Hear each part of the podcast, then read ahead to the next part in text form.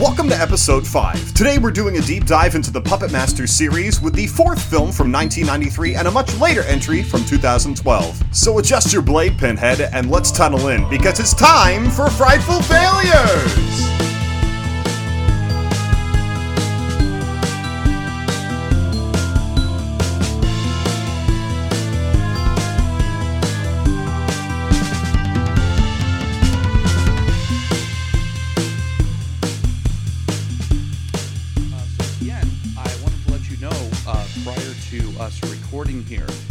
There's any Okay. if there's any point in the episode where I have to take a quick break, I want you to know that it's because I genuinely, honest to God, have the E. coli bacteria, and I'll be taking a break to take a very uncomfortable, very damp shit.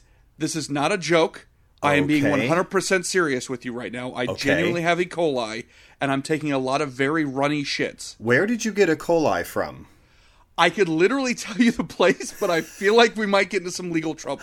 I know Oh, the mics no. aren't on right now, but I could literally tell you the location and the place and who was on duty. Oh, oh boy! All right, are you are you in the middle of of some kind of legal consultation? I'm and that's trying why you to cannot- be. Okay, all right. Well, uh, you know, I actually was going to tell you that my tummy, uh, not not E. coli, but my tummy not great right now. But that's because I just ate two Starbucks cookies that were like four days old, um, and I had them in the fridge for a while as well, with a bunch of like moldy cheese that I've had in there for too long. Oh, I'm sure so- that's probably that's probably fine. so if we, yeah, so uh, I guess podcast audience out there, um, if you hear a long, uncomfortable silence with some odd sounds far off in the distance, know that that is what is happening. Is that both It's- Zach and it's I have left.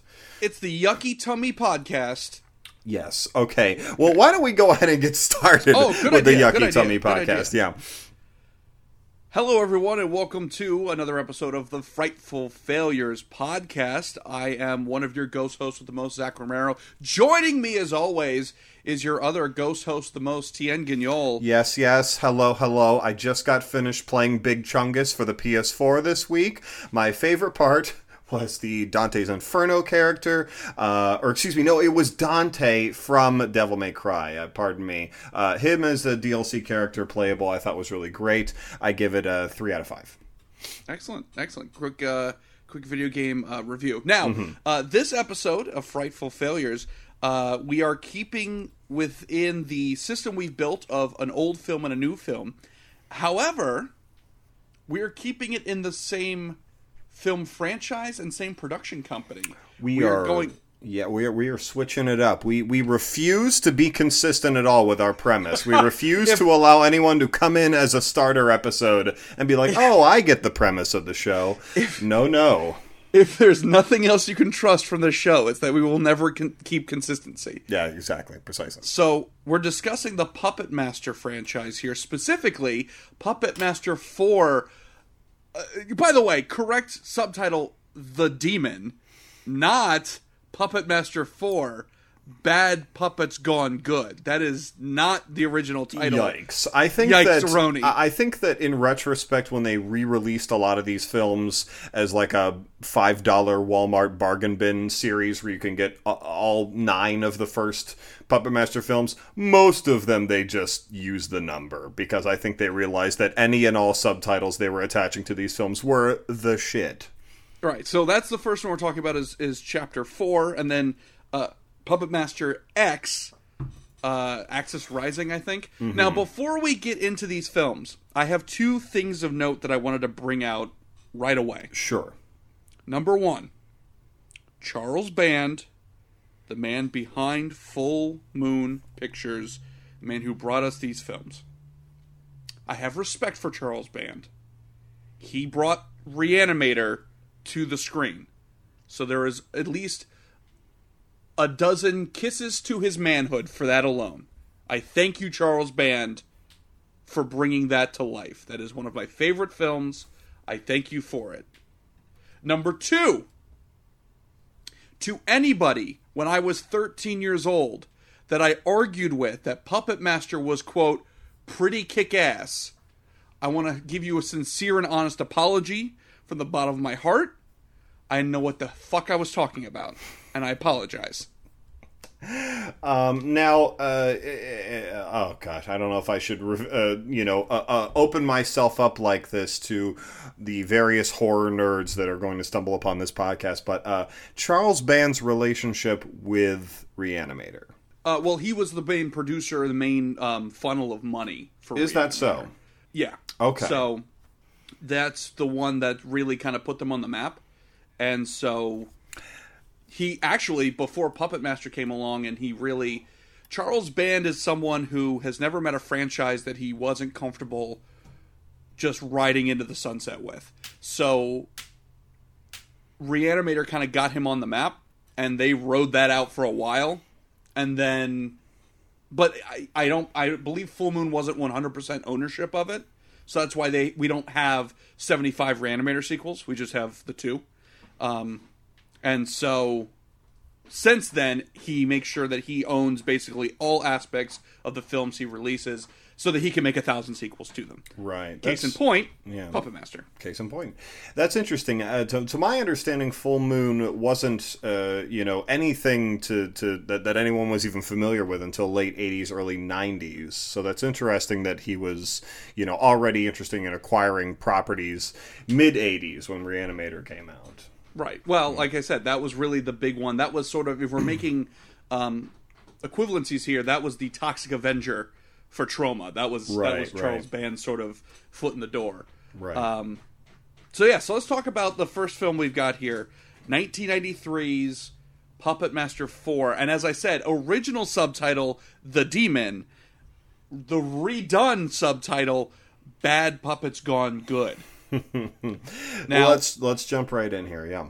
so so just to quick, give a quick uh, breakdown synopsis so we have um, rick myers who is this dexter's lab sort of child prodigy who is working on artificial intelligence he can't crack the code and somehow he ends up at this old hotel that is where the first couple of Puppet Master movies, I guess, took place in because the puppets are still there.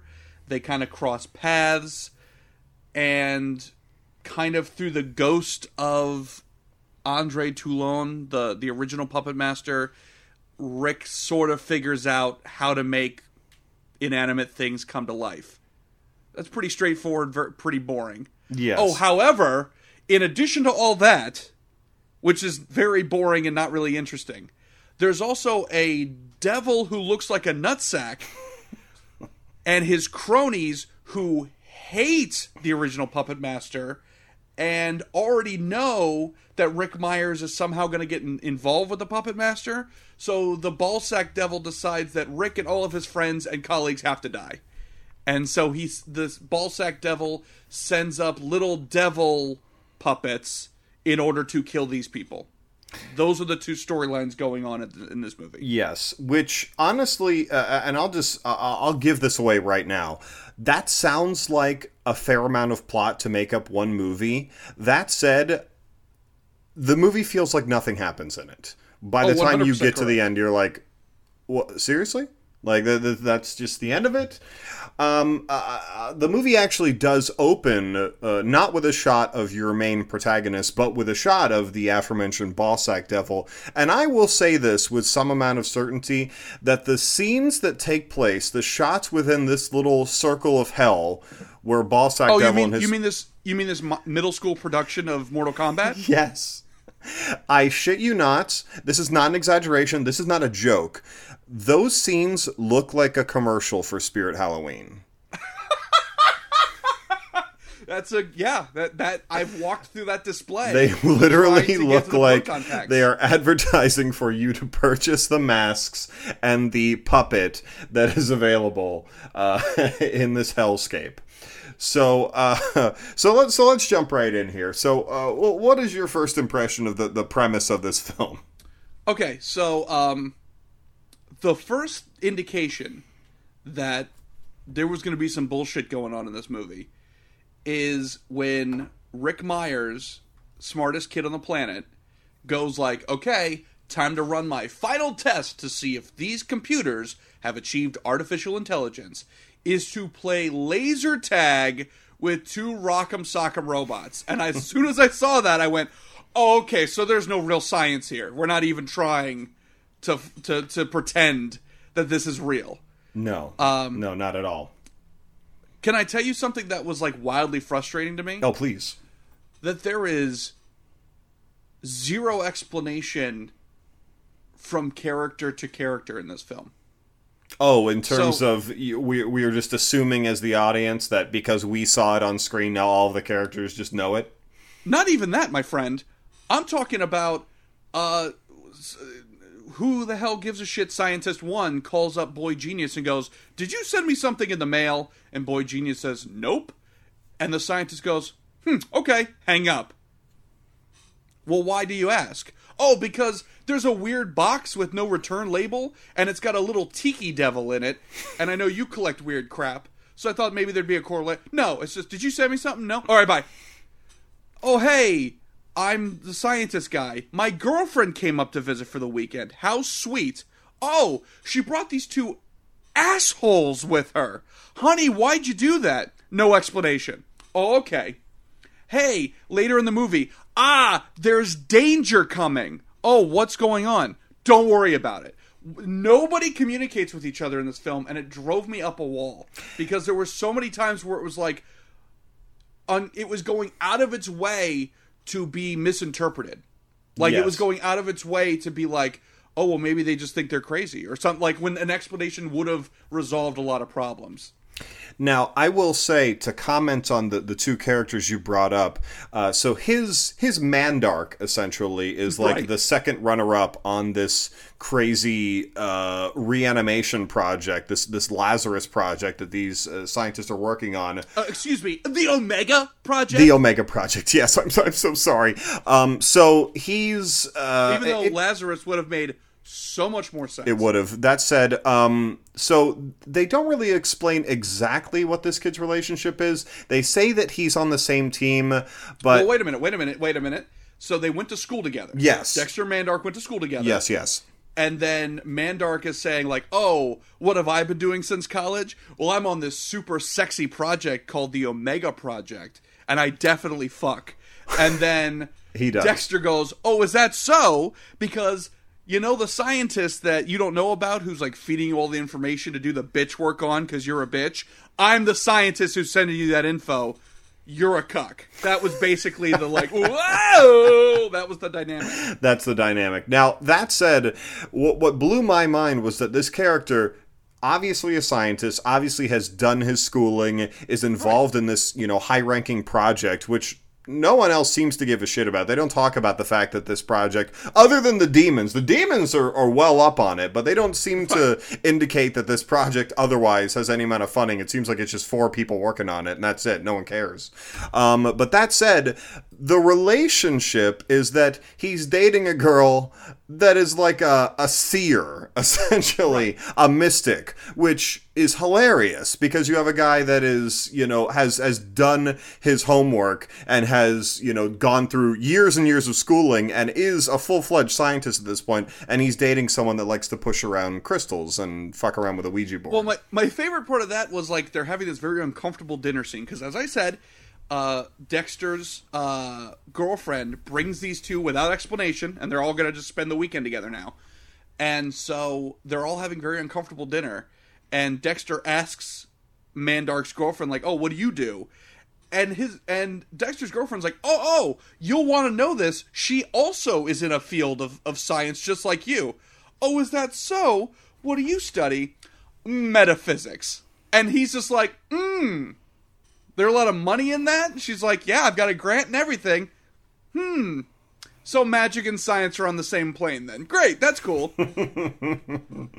Um, uh, one thing that isn't uh, truly explained, um, uh, it's implied that there are these couriers that are either mortal worshippers of Ballsack Devil, and he's communicated with them and says, "Hey, drop off these wooden boxes at these oh locations." yeah, we get no explanation of like the men in black who just Yeah. are like, here you go. Yeah, yeah. But that said, they are the delivery system that's dropping off the demon puppets to kill the members of the Omega Project. So uh, the first one gets dropped off to the token super hot member of the Omega Project, blonde, stacked. She's on the team.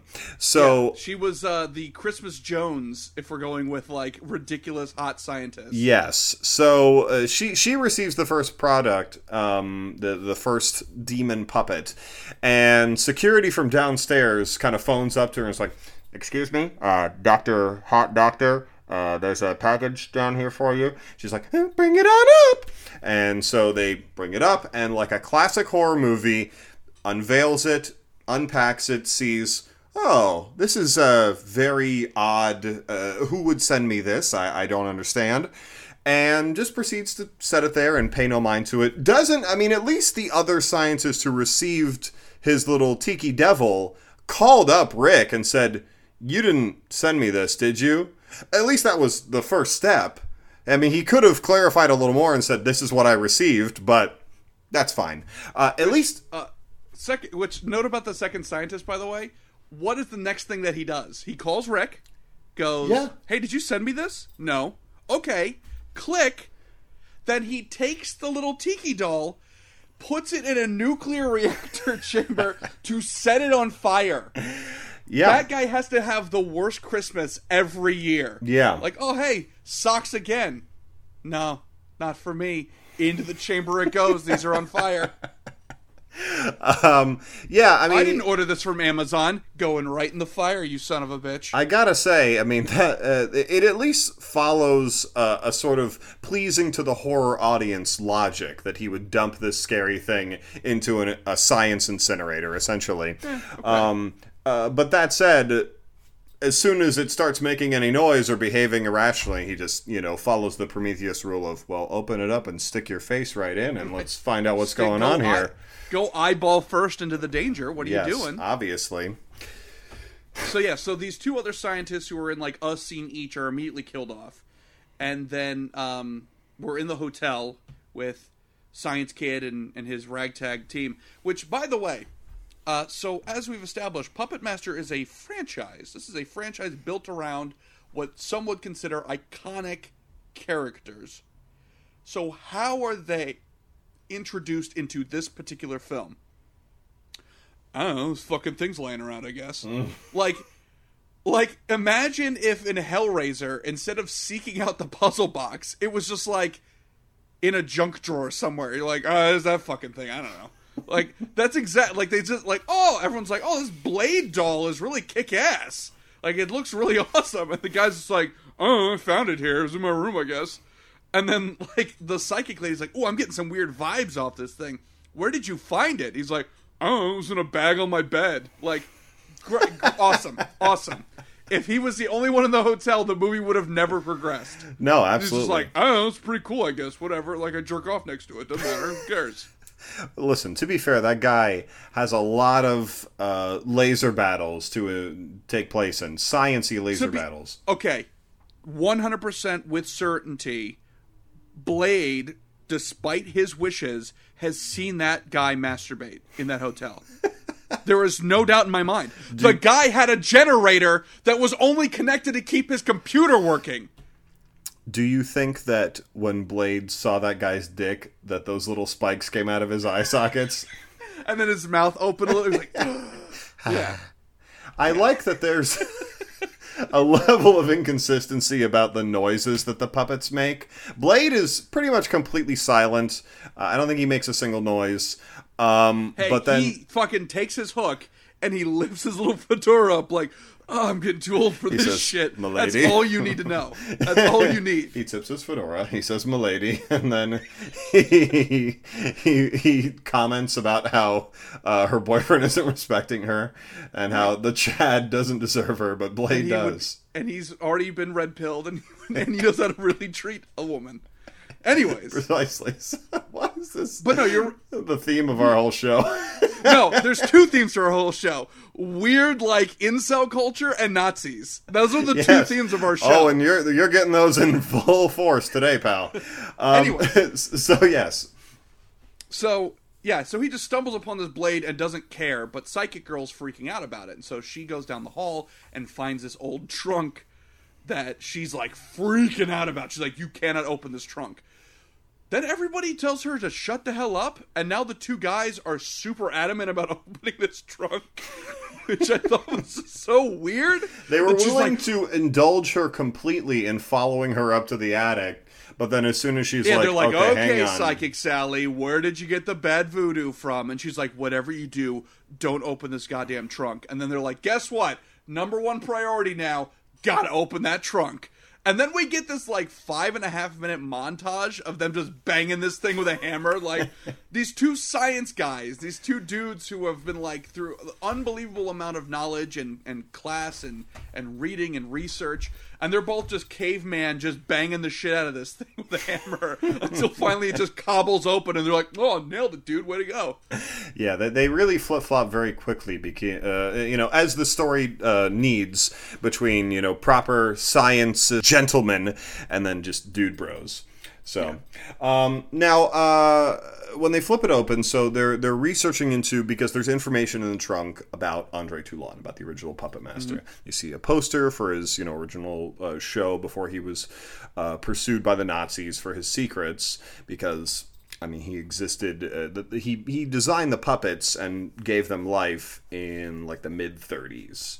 Uh, Yes. So, so they take out this poster and then they find a little journal of his which has like the Iron Cross and other like Nazi memorabilia in there.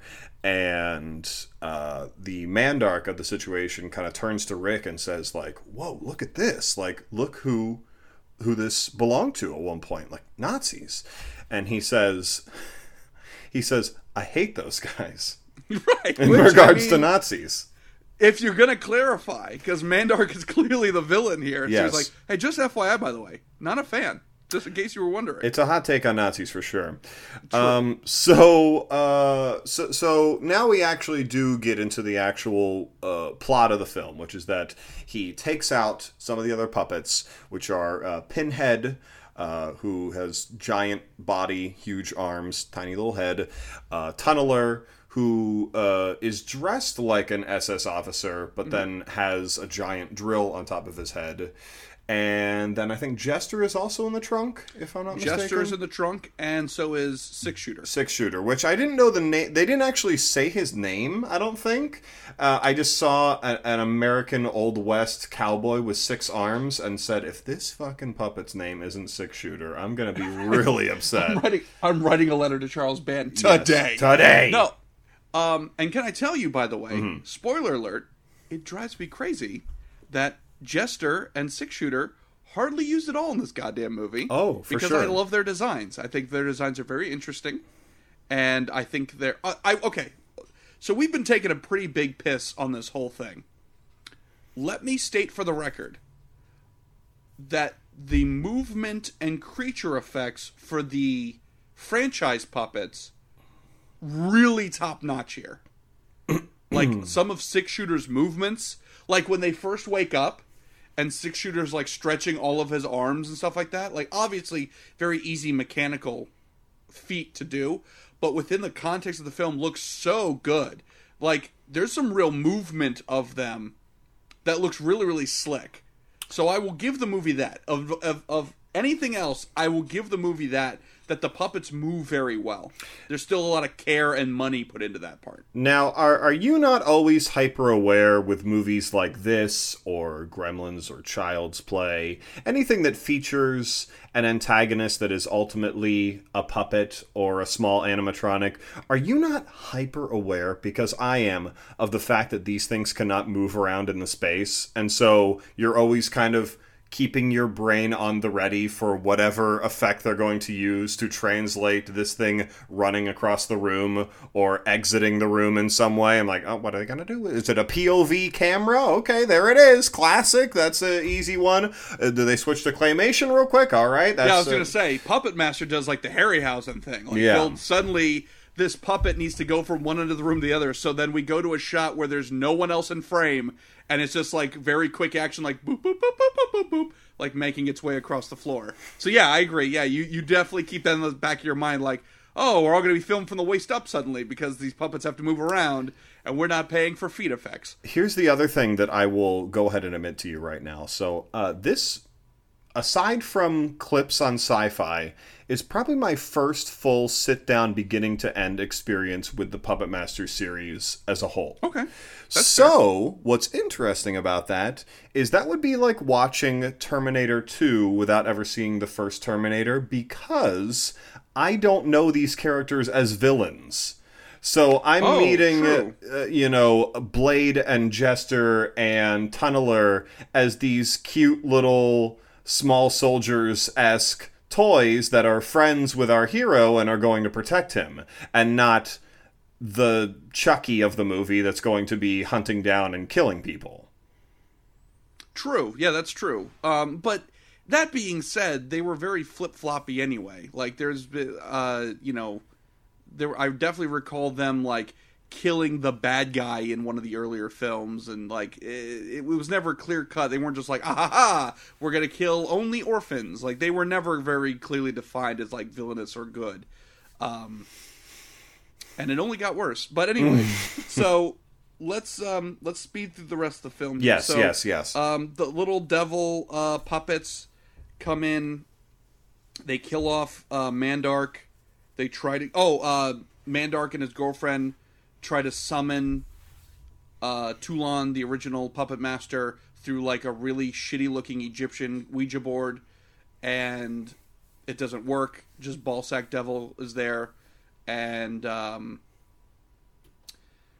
one thing I gotta ask. So the devil puppets get killed by the franchise puppets, like through a couple of different scenes. There's multiple devil puppets. I think there's like three of them. Uh, Yes. and so one by one they get killed off by the franchise puppets. But the movie doesn't make it clear, like doesn't like indicate that they have to be killed by the franchise puppets. Like which would make sense. I think narratively that would be interesting of like well they're this weird magic. The only thing that could really kill them is the same kind of magic. Like i don't have a problem with that. But the movie doesn't say that and you go well just what's the subtext?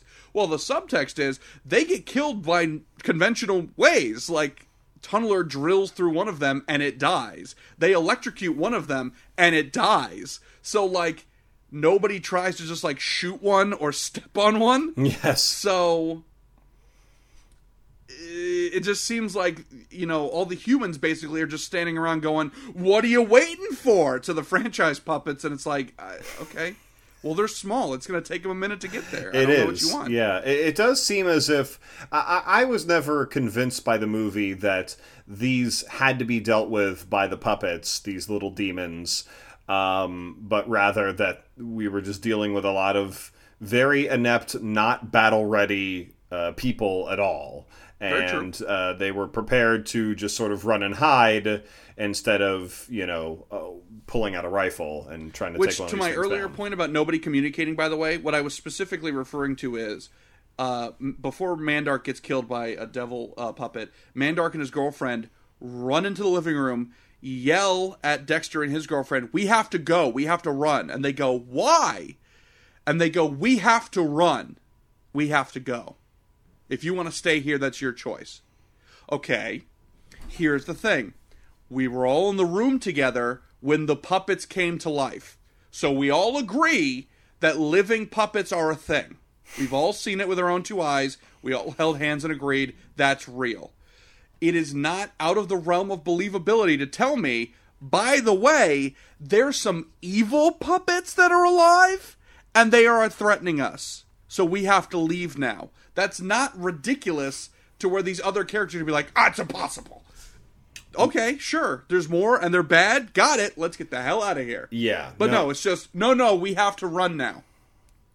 So the the kind of the the apex of this film, um, it, it it finds itself at a head when uh, Toulon, his spirit, communicates with the franchise puppets and tells them that they have to summon this new puppet. That it's this new puppet's time. He's going to help them out. Uh, Decapitron, which can I just say, uh, if we're operating under the premise that Andre Toulon was actually a puppeteer who put on shows for children, you could maybe believe, especially puppets like Jester, that they were designed for show. Um, but Decapitron is maybe the one where I cut off that believability to say, you know, that's not the name of a puppet that I think I would allow my children to go see in a performance. That seems like the hard R puppet show. Yes, I would say so. Decapitron. I would say so. Um, so they uh, Frankenstein style bring Decapitron to life.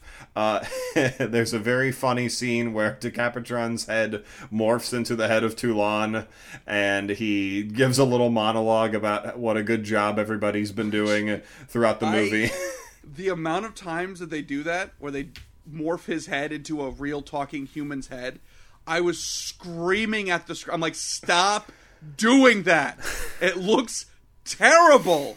And it's so goofy. It's it. You know what made it even more goofy is that if they were zoomed in just on uh, Toulon's head, where you could maybe just see the puppet's shoulders and that's it, fine. But then they would do these wide shots where he's like standing and Blade's looking at him like, huh? Uh, while he talks, and No, you see that Blade's it's this there looking at him tiny like, human's what? head. Blade is standing in the background going, What the fuck? like, that's not. It doesn't look good.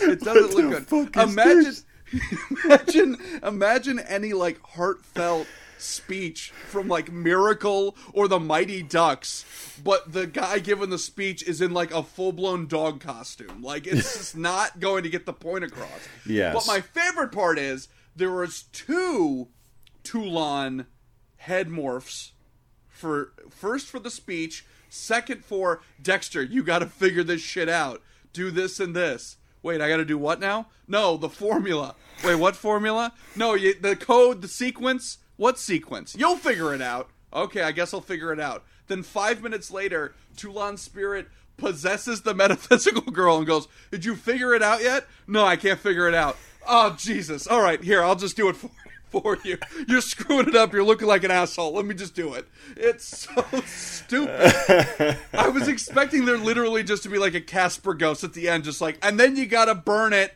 with acid, and then you shoot it with the laser. You can't. No, you gotta back up more. You can't. It's it's not in range. You gotta get it a little. Oh Jesus! Just give me the gun. I'll shoot it. It's fine.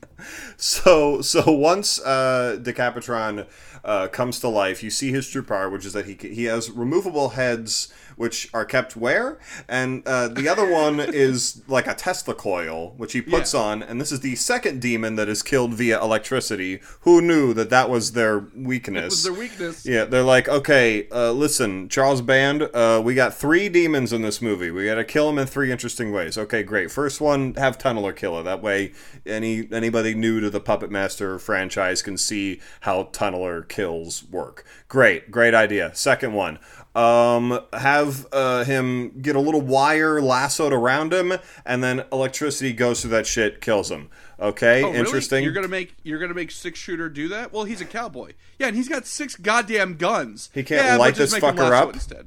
yeah, yeah. No, no. Just fine. lasso him. Okay. All right. Fine. I guess that sort of involves the puppets. Not really any of their abilities, but that's fine. All right. Third one. I want that to kill? Also electricity. why?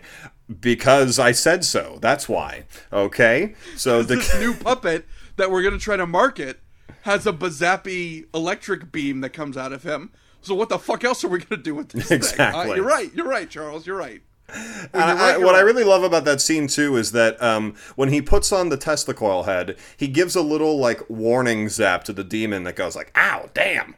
Um, and all the puppets then just start silently like cheering him on. Well, forms of silence. Like I said, their noises are really uh, not not consistent. Like six shooter is always going. Yeah, he has And- a real creepy. Yes, Like, it's like a Mark like- Hamill chuckle he's got going Yeah, on. not in like a horror sense, in like a real dirty sense. Yes, Like- he's always like, looks like, he's about to look up the skirt of. exactly. And we'll be like, all right, guys, we're gonna band together here, and we're gonna stop these down. And he's like, all right, all right. You're like, um, and is he aware of a different plan? Is he thinking of something else? he's got his own motives, I think. And uh, Uh, and then six shooter. We said we were gonna kill the demons, not let you fuck the body afterwards. Why else did you make a big hole in it? I got six hands. Just imagine what else I got. like, what are you doing? Stop it. Jester is why always Jester is looks always sad all the time. Yeah. just very effeminate noises. Um, Which- so, but they're all silently just kind of cheering on for Decapitron to actually zap him to his full potential. He gives them one little zap, and they're like, "Yep, do it. That's what we want." And then he gives That's another why little we zap. did the whole thing to bring you alive. That the next zap lasts half a second longer, and the demon's like, "Ow, all right, please quit it out, and cut it out." And the puppets are like, "Yep, that. Keep doing that. Don't stop doing that." I that." love, I love it. That took so long that even the human characters are standing there like, uh, yeah, I think Rick had his hands in his pockets. it's like, should we go? Like, are we? So, So- a couple of things. A couple of yes, quick things. Number we're gonna one, round it out here. What did you think of? Uh, this is all, I guess, special effects talk. What did you think of uh, the very clearly somebody had human hands and they had to prosthetically put giant fingernails on them to pretend to be Pinhead's hands? I were, like, legitimately think, tasks? having not seen the earlier film, that that is 100% of the reason why Pinhead was designed like that, to have hands that are almost as big as human hands, so that he can do any works that involve dexterity. It could just be Basically- like, hey, look, and then he's fingering a girl or whatever, and it's just really what it was for. So six shooter can watch because he's into that. Six Shooter is really into that. Okay, second effect question. Okay. When uh, when each devil uh, doll gets killed, their corresponding sack demon uh, deflates in hell, and uh, and then the, the rubber mask you can buy in aisle seven just kind of sits there on a pile. What did you think of that? And were you shocked that they kept going back to it? Uh, I was not shocked. However, it, it made me it made me wonder because the the final demon puppet has like hydrochloric acid thrown on it by one of the female leads. And you don't immediately cut to hell where a crony is zapped. So I was wondering, well, did they forget this bit that they're doing, or Maybe, maybe. Okay, yeah. So that that was my real curiosity: was have they abandoned this thing that the film has set up, or is the demon actually still alive? And s- su- sort of surprisingly, the demon was still alive. So. Yeah. I, I was sort of okay with that being a uh, a little bookend to the death of each of these little monsters. And then my favorite final moment is uh, so they save that the day is saved. Hey, that's great. We kill these devils. Cool, cool, cool. And then the ghost of Toulon, his final like little send off is, hey, by the way, sorry, Dexter, uh, you're fucked now because Ballsack Devil hates you because now you have the secret that I had, and so is going to spend the rest of eternity trying to murder you and your and everyone you love. So sorry, you touched it last. It's it's hot potato rules. Sucks to be you. Sorry. And then the kid's just like, cool, man. And then laser tag, which, by the way, infuriated that laser tag came back to play in that goddamn movie. You hated that? I thought that it was actually. I thought that the puppets were kind of cute in this movie, to be honest. When they No, were the like, puppets were very cute, but the fact that he laser tagged the last devil to stun him, oh yes, yes. and the movie treated that like, thank God we brought that back, right? No. No. It wasn't worth it. Almost no. as little as it was, honey, run out of the room before the devil gets you. Okay, don't worry about shutting the door behind you. I have my Roomba following you to close the door behind you so that the devil can't get you. Because, goddamn it, we had to find a reason to have that thing going.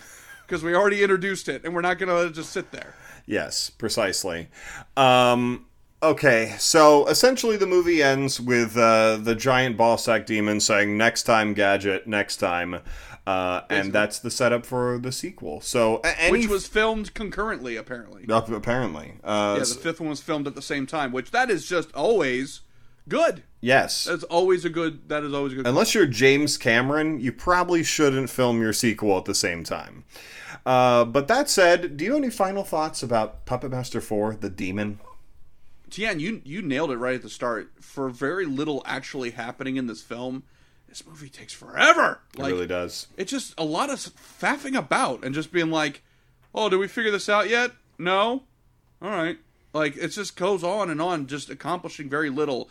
And then the fact that there's no real pomp and circumstance for the puppets like falling into another pair of hands. It's just sort of like, oh, uh, instead of a mint, they left me this puppet. I guess whatever. Like, when the, when the, when the back great. of the box of this movie straight up calls the things that are being summoned into the real world gremlins, and so your mind automatically goes to the movie Gremlins, which does so much and has a billion gremlins, and uh, in one movie that is probably the same length of this movie, not only explains the whole mythology of this new creature that you're going to remember for forever, but allows like some decent character building, and then a, an entire sequence of these people encountering the gremlins slowly at first, then a million of them, and then defeating all of them, and kind of wrapping itself up with a nice little bow. And this thing has three of these fucking things, and you defeat three of them, and then an, a head tells you, "Yeah, sorry, it's not over yet." I mean, it's you. just. Yeah, hard not to compare there. You sealed your own grave there, Charles Band. Don't use the word fucking gremlins to describe your little movie. you should have gone with trolls. That's really what. I'm, Precisely. all these things right out of Nilbog. They're they're eating them, and then they're gonna eat me. All right. Let's take a break. All right, Zach. Um, you know, as my creative partner in a lot of things, you know, I come to you with uh, various projects I'm working on, and so I just wanted to give you something that I've been writing recently. It's sort of sort of a script. Um, uh, so let me just hand it over to you here. Um, and uh, so I think you'll find out because I'm going to start reading as the first character on there, so you'll you'll realize that you are the second character. It's just a two man scene, classic. You know, like a you know, classic, like almost like a theatrical black box production of just just a two man scene. Well, I'll let you know. Perfect timing because Yeah. I've just now finally gotten into Hamilton, like seventy-five years too late. Oh, so I'm good, getting yes. very theater kitty and that sort of field of of, of beings. I think that you will, as a new fan of, of Hamilton, you will appreciate this scene then because you will see the the inspiration is there. Okay, all right. So I'll just start here. All right, so it's uh, it's lights up, and um, all right, so uh, man one approaches man two here. It doesn't, you don't know who they are quite yet, but he says, "Buddy, listen, I." This is going to be really hard to tell you. That, that's your that's your line. Oh, Uh, sorry, sorry. I got caught up in your performance. no, it's okay. No, that's your that's your lines. Uh, you see there, yeah. you, you- whatever you got to say. You say it now, or live the rest of your life with regret. Okay. Thanks. That's you know I can always rely on you, Tails. I'm I'm pregnant. Who's the father?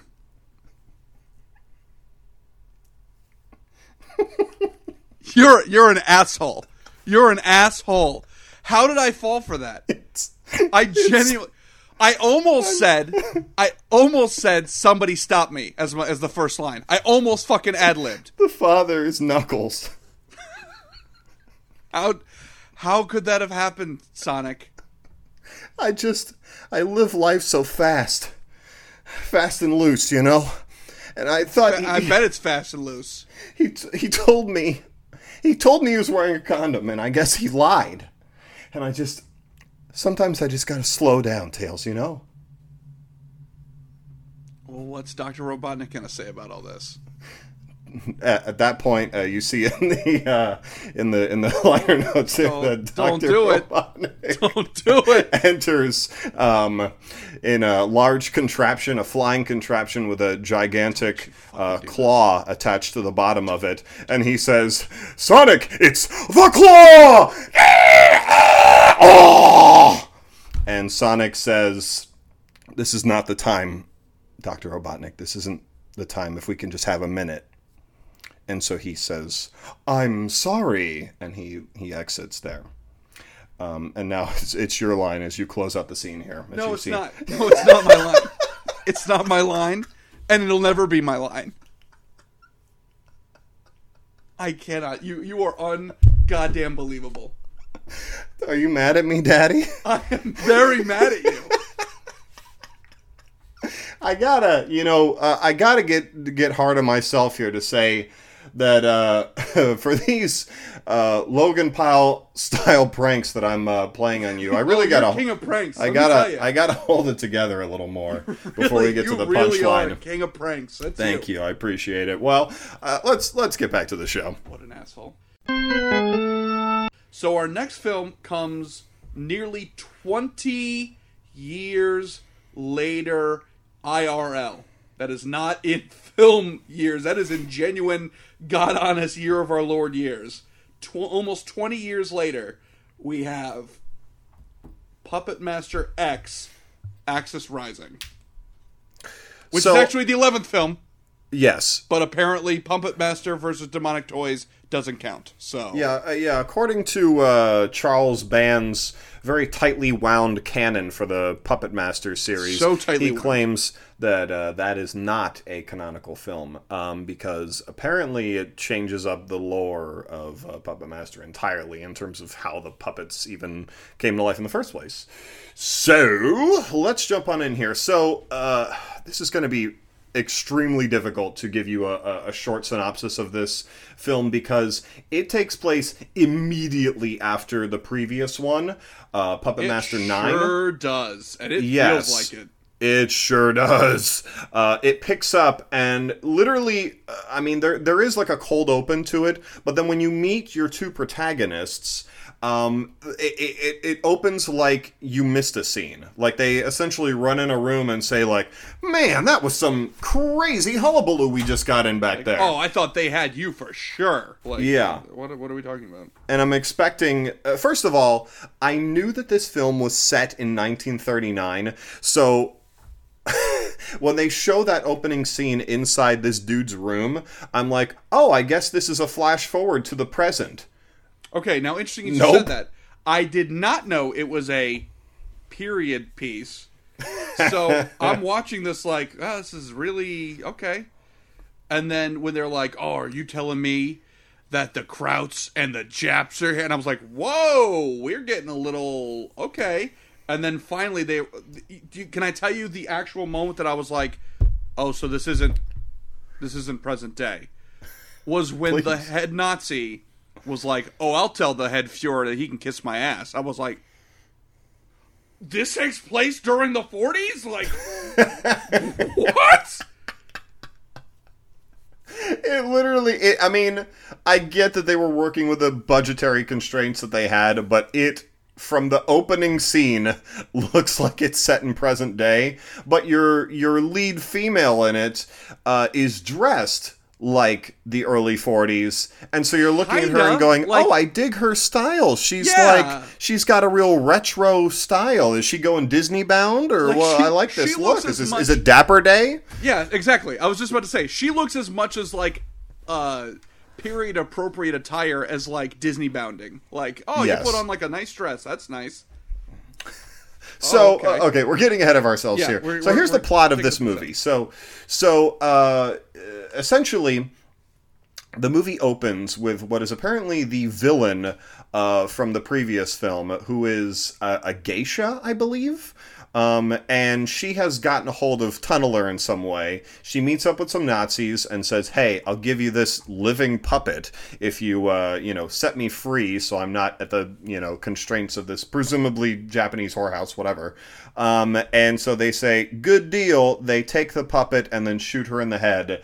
And then we cut to the protagonist from the previous film, a wannabe soldier who's just sort of a goober, and his pretend girlfriend. And they have apparently just gotten into a whole bunch of hijinks with the franchise puppets, um, and uh, I guess stopped a weapons cache from getting blown up, an American's weapon cache, I believe, or maybe they, they blew up a, German Weapons weapons factory, I think.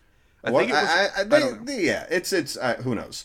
Um, but uh, the the premise of the film overall is that uh, they're put under U.S. military protection. So this goofball general comes and and starts staying with them and is their bodyguard essentially. Uh, but he's introduced to the puppets who say, "Hey, we need to go get Tunneler back." Meanwhile, there are Nazi scientists that are using Tunneler to try and uh, extract the reanimation formula in order to make zombie Nazi soldiers, essentially. Yeah. And uh, so then they need to uh, sort of meet up to have a big battle because all they've been able to do with the reanimation formula is not bring humans back to life, but they have designed it in a way that it can bring small uh, you know, inanimate objects like puppets back to life. So essentially, they, desi- they design a bunch of Nazi puppets, and they're going to do battle with the franchise puppets. Yeah. and that's the movie.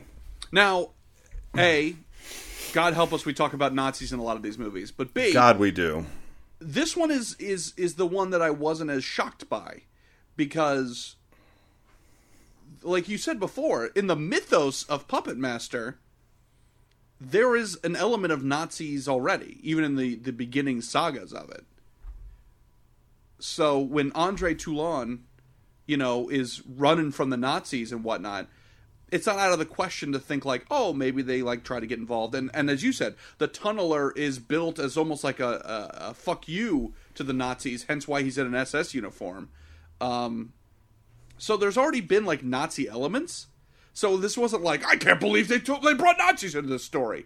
That being said, ugh, this is really bad. This is a It's dumb, really dumb bad. movie. Yeah.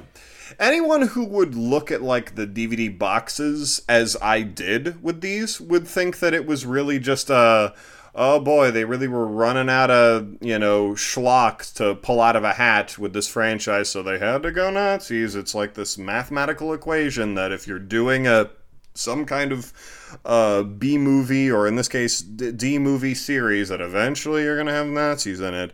Um, but no, uh, to, to give the franchise credit where credit is due, that they have been a quintessential part of the lore of the series since the very beginning. So I, I get it. Now, let me ask you a question, Zach. The blonde uh, SS officer, do you think that actress is German? Oh Jesus! So, of all the things in this film, Nazis, weird sexism, just women being brutally murdered, the super racist kamikaze puppet. Holy oh shit! Oh my god! Of I- all they the thi- they unveil this thing. It's like the third puppet or something they Yeah. unveil because they're building these Nazi puppets. Number one is essentially uh, a, a replication of this blonde SS officer who oh was no! You shot. give, you give this movie Yeah. way too much credit. The first puppet is a fembot from Austin Powers. Oh, for sure, yeah, yeah. Which you know, if you're ripping off Austin Powers, God, if that's the the stakes that you have set for yourself, Yeah, that's the you're ripping the- off Austin fucking Powers. depths you're you're delving into. You're ripping off Austin Powers in 2012.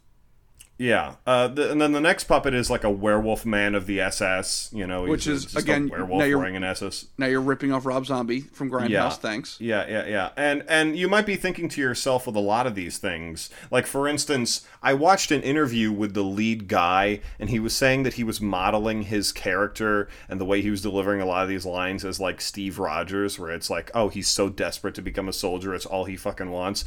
And I was sort of thinking to myself with that and with Austin Powers and with uh, Werewolf Women of the SS, I was just thinking to myself like, "Wow, well, did, did those things take inspiration from this? Because this is Puppet Master, and I just watched a movie that came out in 1993. Nope, this is 2012. Captain America: The First Avenger came out before this fucking movie, so this wasn't like a comic nerd up on his shit. You're reading about Steve Rogers. No, no, this movie, Captain America, came out while they were filming this movie, And he so was like, is- "Oh, I got it."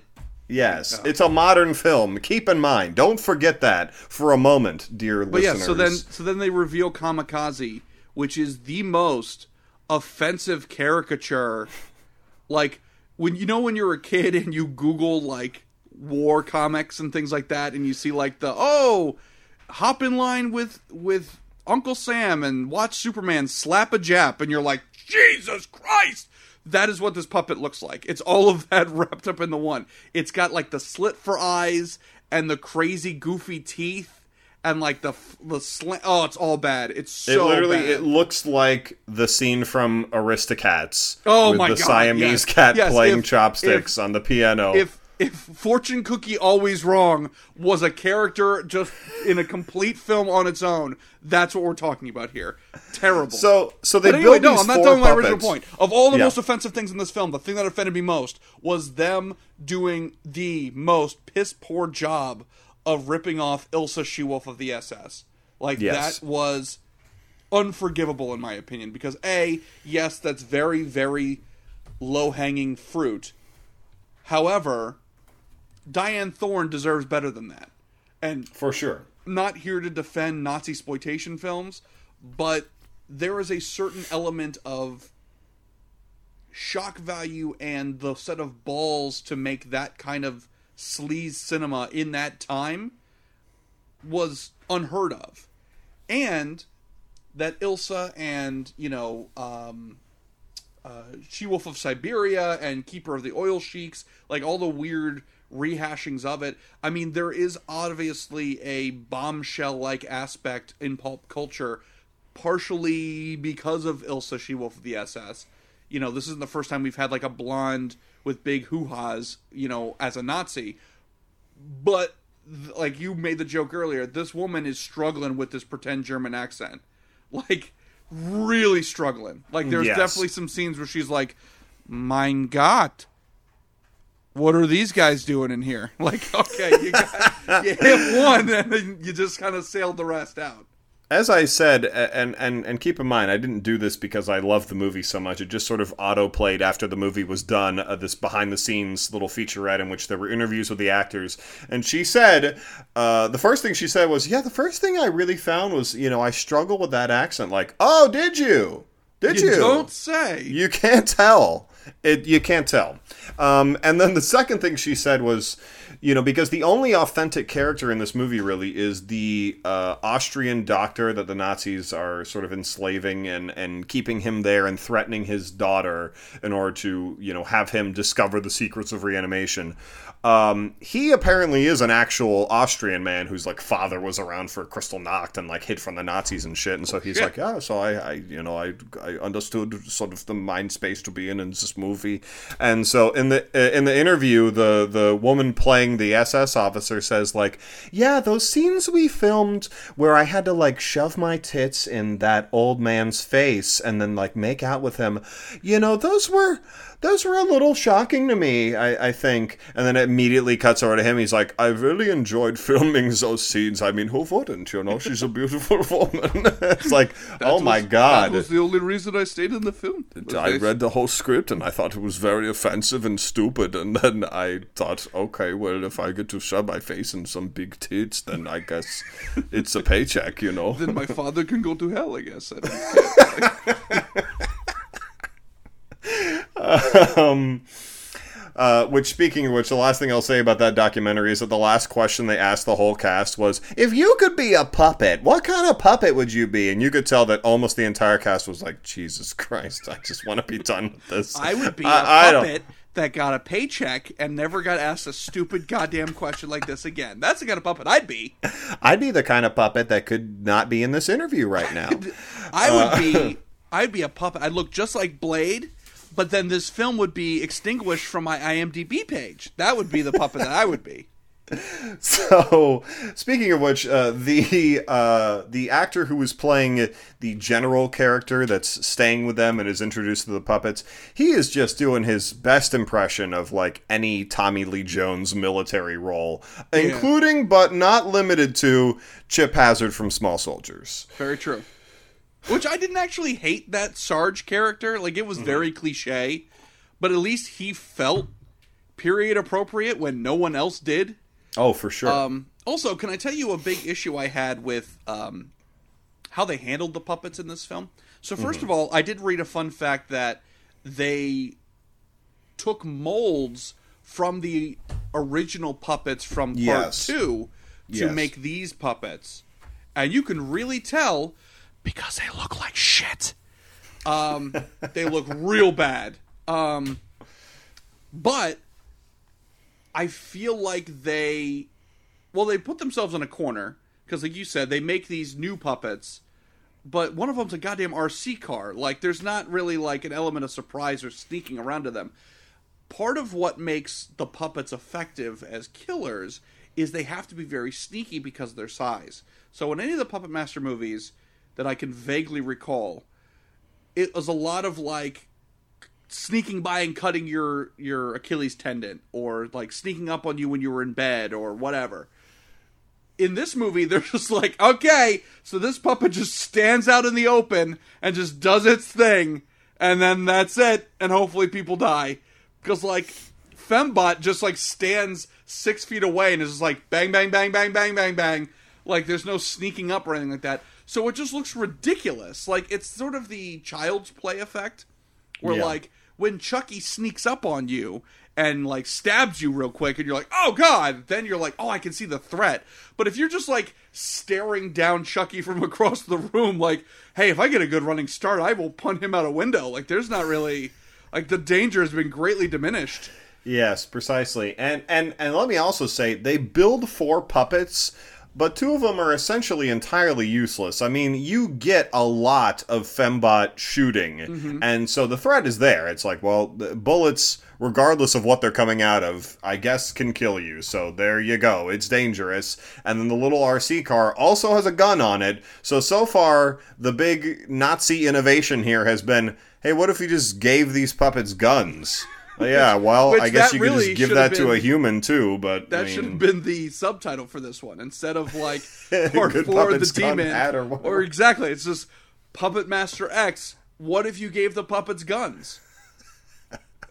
So, um, that said, there is uh, the werewolf puppet we mentioned. Literally does not do a damn thing in the whole movie. That when they sort of match them up at the end of the movie, when there is essentially a franchise puppet to go toe to toe individually with each of the Nazi puppets, the the werewolf puppet goes up with Blade, but they literally just it looks like they just have two uh, stagehands holding their feet and are just sort of putting them together like, "Mwah, mwah, mwah, mwah, I love you, Blade. Uh, th- I mean, there's we can all no. identify with that. Sure, uh, for sure. And now I'm going to be writing a Blade and werewolf puppet from Puppet Master X fanfiction. Hey, I'll do scenes from I that all them. goddamn day. As long as it's Okay. not Sonic, I'll do that shit I don't know till the cows come home. Sonic is, but uh, anywho, back to the point there. Um, so that puppet does literally nothing the whole movie, and then Kamikaze puppet, as you would expect, pretty much has one spot to shine, and otherwise is just kind of standing there until they're ultimately going to use his big ability. We'll let you guess what that is. Um, so standing around for most of it. So really, it's just up to the two puppets with guns to kind of propel the action of the big fight scene that is the climax of the film. Which I will say, this is sort of a metaphor for that. Uh, Leech Woman versus Bombshell, like the cat fight with the puppets. But they're pulling each other's hair, literally. super underwhelming, as was I felt the franchise versus the Nazis fight. I just thought the puppets just sort of slapping against each other. I was like, oh, that's why this doesn't work. Like that's why you- Legitimately, legitimately, and this is not an exaggeration, it's the scene from the beginning of Team America where he's going to fight the terrorists by hand, and they just have the two of the marionettes just kind of up against each other, just shaking up against one another. It's it looks like that. basically that in a nutshell. Yeah. Yeah.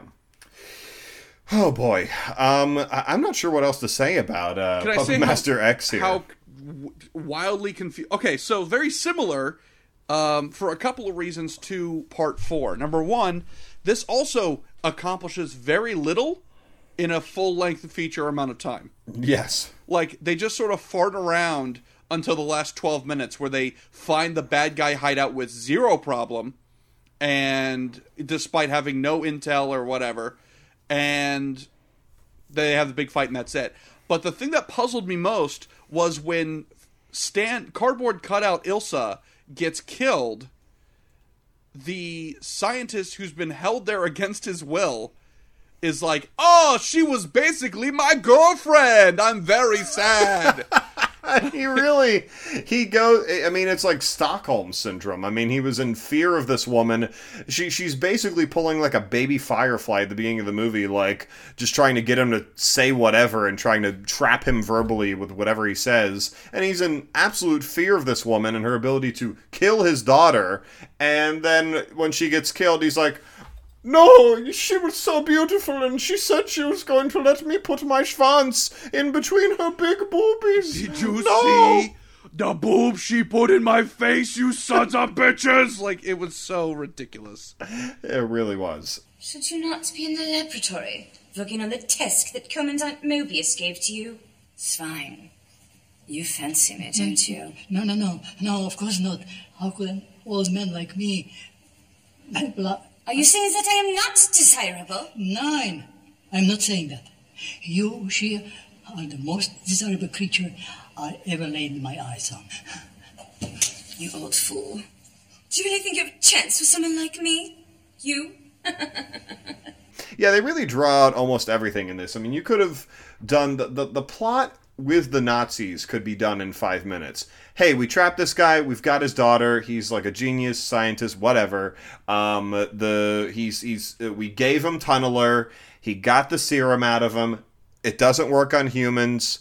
Oh, I bet it only works on things that are about the size of puppets. We build the puppets. The end. But that said, that plot takes about thirty to forty minutes. Yeah.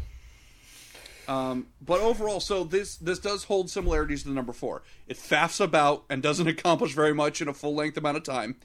I also feel, and this is sort of my issue with both of these, is they lean way too hard into the like hows and whys of the puppets and like the I guess you'd say like the lore of them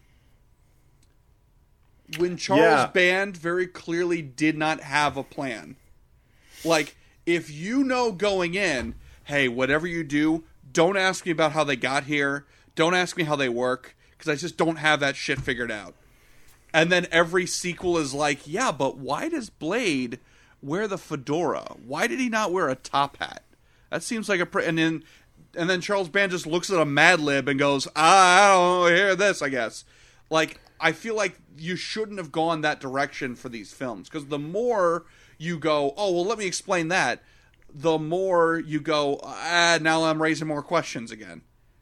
Yeah, it honestly, it truly does not. It, it boggles my mind why the first film directed by Charles Band in the entire franchise, and a film that they are packaging apart from the original, what they call uh, the somewhat complete Puppet Master franchise, which is nine movies. So this is a separate film. It's the tenth film, if we're setting aside versus Demonic Toys, that you would make it so dense and hard to get into for a new viewer to the series who might just pick this movie up much like it's packaged with a couple other weird full moon schlocky bullshit pieces of garbage and watch it and go what the hell is this about what are they talking about what happened in the last movie i don't have the last movie here oh i gotta pay a subscription to full moon uh, streaming live to watch it Well- but I can watch all the Evil Bong movies as well. All right. Yes, that's true. All seven of them. Um, well, here's the thing: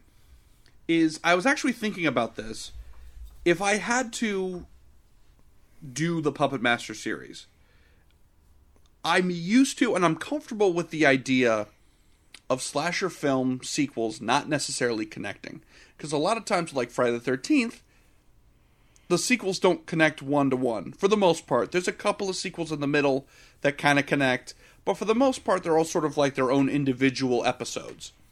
I think that should have been the case here with Puppet Master because by trying to connect these things and trying to be like, well, actually, uh, you're you're making it way more complicated and and obviously you're not prepared to create this lore. Like you're not coming in with this in mind. Instead, why not make it like an anthology series where you've got like, okay, now here's a new set of hands that the puppets are coming into contact with. Kind of like Hellraiser. You go, mm-hmm. oh, now somebody else has the puzzle mm-hmm. box. What are they bringing to the table? So, same kind of idea. So, maybe you have one where it's like a bad guy has the puppets, and he's being like a real shitbag with them, and he's using them as like baby assassins, and they're killing people. Oh, ba ba. And then at the end, they turn on him and they say that it's great. Then you've got one where it's like a good person has them, and now they're like vigilantes and they're killing people. Okay, great.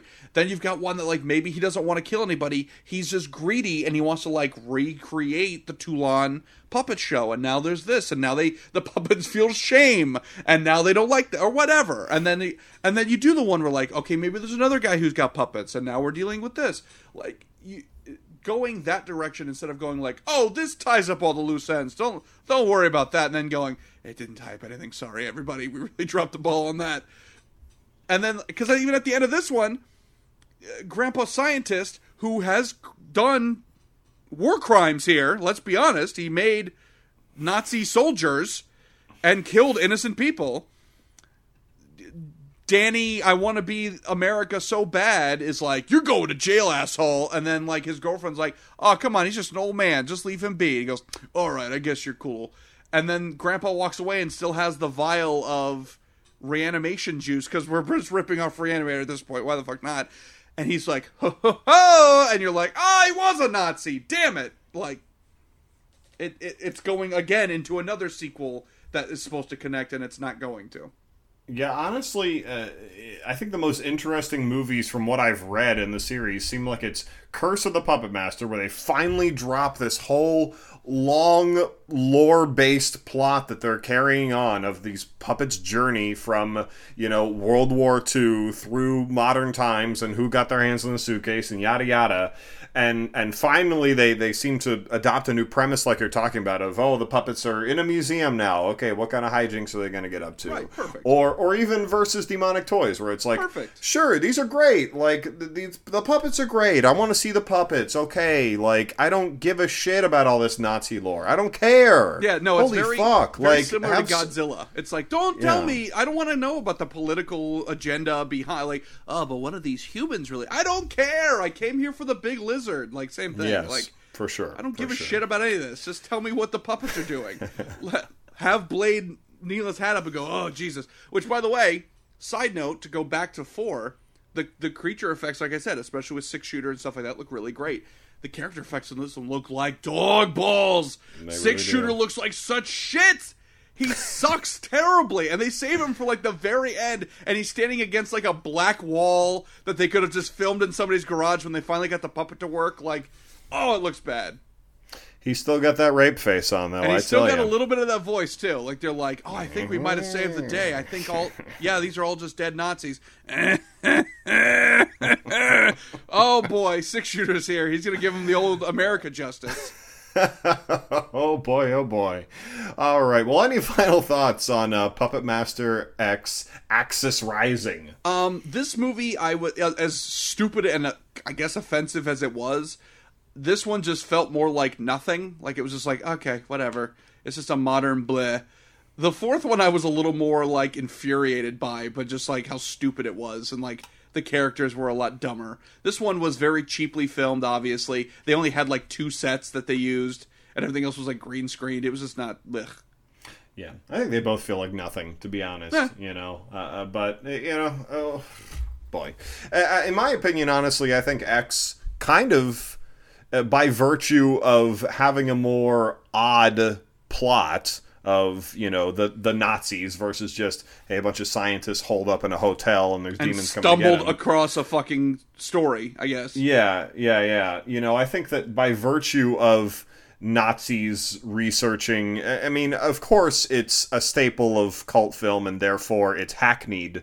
But by virtue of it being kind of weird, and you know, you're not seeing it super often unless you're a big schlockhead and you're watching this sort of shit all the time. And you're uh, constantly watching exploitation films. It feels like there's something to it. Like it feels slightly more memorable just by virtue of the concept. But that said, they both really do feel like nothing, in my opinion. Well, I would say if, if based on nothing else, the kamikaze puppet is burned into my retinas forever. so- yes, it, it sure is. So on that though, let's take a break.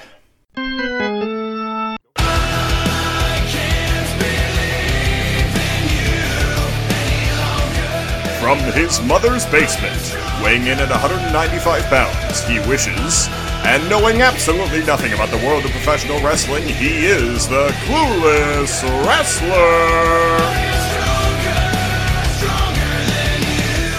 Okay, so on this segment, I decided to go with something that just popped into my head as something very historical. And again, for wrestling fans of the Attitude Era, you're going to know as soon as I mention what this match is why this has such historical significance. That being said, I didn't watch the match before I suggested. it. I just remembered it. It was like, oh, this is a great moment. Eee, I don't know if that was a great choice on my part. I probably to do a little more research, is what this segment should be called. Zach needs to do more research.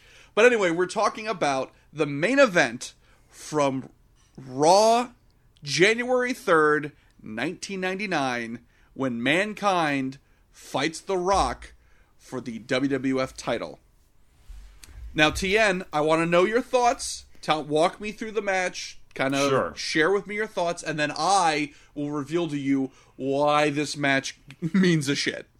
Okay, all right. So uh, first and foremost, I gotta ask: uh, Is wrestling real? You, you ask Mick Foley that with that goddamn shot with the bell and the shot with the stairs. Oh my god, yeah, yeah. Okay, so yeah, uh, uh, all right. I, I do have a, uh, s- some real questions here, but let me just say that shot with the bell. I mean, that's not Foley work. I mean, it is because you know it's, it's, God, it's you are so, segment over. Segment over. Fuck you. but literally, that's not. They didn't edit that fucking sound, and that's literally the sound live, it made yeah. when it hit his skull. Yeah. That's. I mean, I'm surprised more matches didn't involve that because that was the most like ear-shattering, uh, cringe-inducing noise I've ever heard. Yeah. To be like, oh wow, that was from uh, hitting something. Wow. Okay. Yeah, that's a real So- yikes so- yeah, so let's get started here, but just by uh, walk me through it. So, Dwayne the Rock Johnson Mm-hmm. on January third, nineteen ninety nine. At what point are we in his career? So he's already been the blue chipper. So he made his debut and he was very smiley and nerdy, and everybody fucking hated him. Mm-hmm. Then he joined with the Nation of Domination, which was like a Black Panthers group, and became like, oh, the crowd hated me. Well, guess what? I hate you because I'm ethnic and proud and fuck you. And then he was so charismatic, the crowd couldn't help but cheer for him. So eventually, he left the the Nation of Domination, became a good guy, was champion, hooray, hooray. Then again turned and became the corporate champion and became like Vince McMahon. He sold out basically and became Vince McMahon's like hand-picked talent for the future. So that's the era we're in right now. Is he's So- gone so- he went good guy no one cared, bad guy, good guy everyone cared, bad guy. So that actually leads me. Uh, funny you should say that. Leads me directly into another question that I've written down here, which is that is that always the case when someone becomes the World Wrestling Federation's champion? Do they always become Mr. Sellout, Mr. Corporate, and therefore you're sort of uncool at that point? The crowd doesn't like you anymore. Excellent question. Um, it depends on what you have as an idea moving forward, because um, inherently the chase is always a more interesting story, like the underdog trying to achieve the goal. So once you've achieved the goal, then it's like, okay, well, where are you going from here? So then typically mm, it's not super interesting to be like uh, uh, if you run out of villains. If you're Luke Skywalker and you are the the master of the Force, and you don't have Darth Vader, Boba Fett, Darth Maul, like just kick-ass looking villains, and you're down to like Salacious Crumb on Jabba the Hutt as your main hmm. villain, then it's like, well, shit, where are you going from here? All right, Luke's a bad guy now. So it kind of depends on like wh- who do you have as a roster? Where could you go from there? So yeah, you do typically see if you're going to keep a title on somebody for a long time, typically they become a bad guy in some form. And how long does a champion typically hold that title with the WWF? Great question. That depends on era. Uh, at this time, it was going back and forth like crazy. You had like three three week long title reigns, and then something would happen, and then oh, now this guy's got it. Um, it got passed around quite a bit. In an earlier era, fucking Bruno Sammartino was world champion for like no joke, I think eight or ten years. Like he just never lost that belt. So it just depends on the era. Now we're in sort of a place where you're seeing longer title reigns, where like six months to a year is not out of the question anymore. Um, but at this time, in the height of the '90s and the height of the wrestling boom, that shit was getting passed around constantly. It was just a, it was just a prop. It was a storyline prop at that point. Well, I'll tell you this. Um, just by the nature of the fact that you showed me these th- this match on YouTube, uh, really, I, it wasn't my intention. But just when I pulled it up in the app, uh, the video starts playing, and I'm looking at the screen. There's related videos, and then right at the bottom, I see a top comment that's got a million ratings, and it was a little spoiler for what was going to happen because it said January 3rd, 1999, uh, momentous because it was the pilot of Ed, Edd n Eddy, and also Mankind became WWF champion. Well, that is a I said, spoiler. well, That is a spoiler. Well, so uh, yeah, so I found out right then and there that uh, Thanos was going to snap his fingers. I knew what was going to happen. But uh, that said, um, uh, you, had kind of pointed out, and, and I'll agree with you here that you, you had said that there there's a lot of history to this match. But that said, the match itself is kind of underwhelming. I mean, uh, It is what They're we slapping call each other. very overbooked. There's a lot of characters involved, but not a lot of action.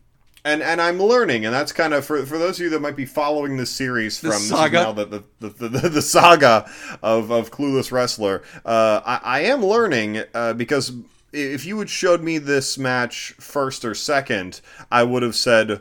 Why the hell are they throwing so many people into this big two man championship main event match?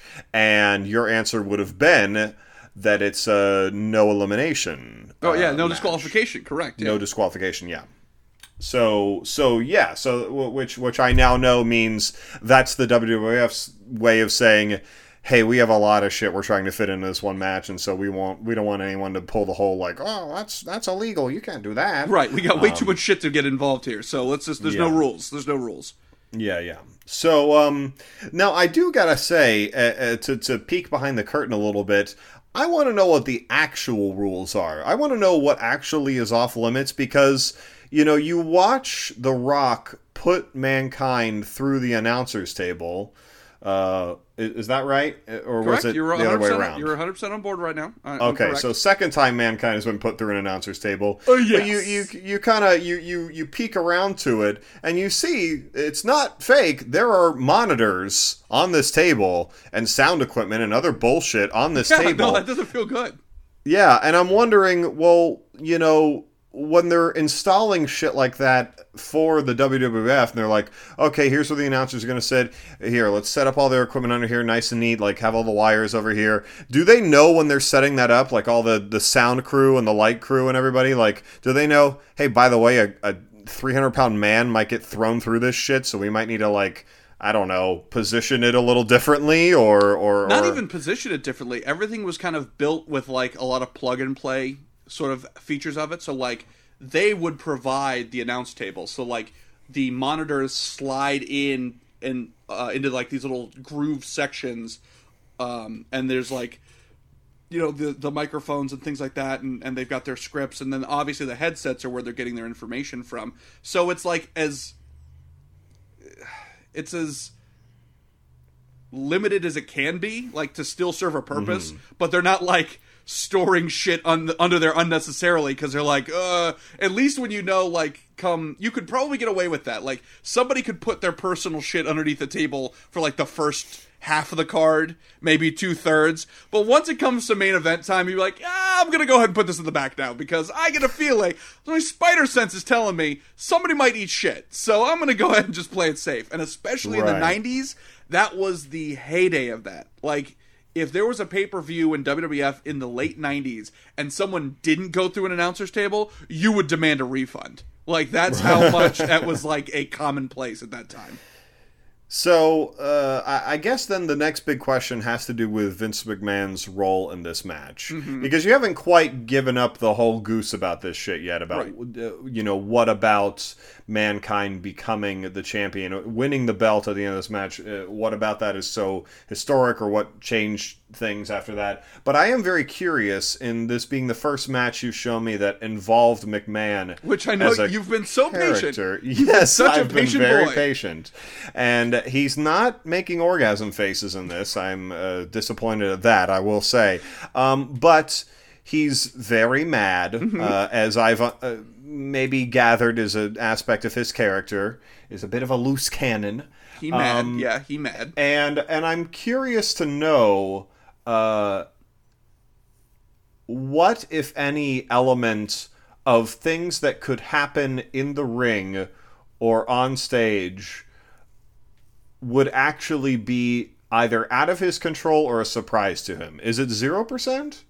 Um, to a certain degree. I mean, he's not going to necessarily be involved with every point of the match unless he had an involvement. Like if they were like, okay, and then at this point, Vince, you're going to come in and do this. Like he would obviously have that, but really he's there as a character to sort of react to things because Right. he's the boss, he's the villain, he's the head of the corporation. The Rock is his hand-picked champion, and Mankind is everything wrong with wrestling. He's a basic stuntman. He looks like a, a beanbag chair with sweatpants on. He is not champion material. Look at The Rock. He's got awesome abs. He should be our champion. So that's sort of his role here is like, ah, this is to squash the rebellion once and for all. The Rock is your forever champion, and the fans can go to hell.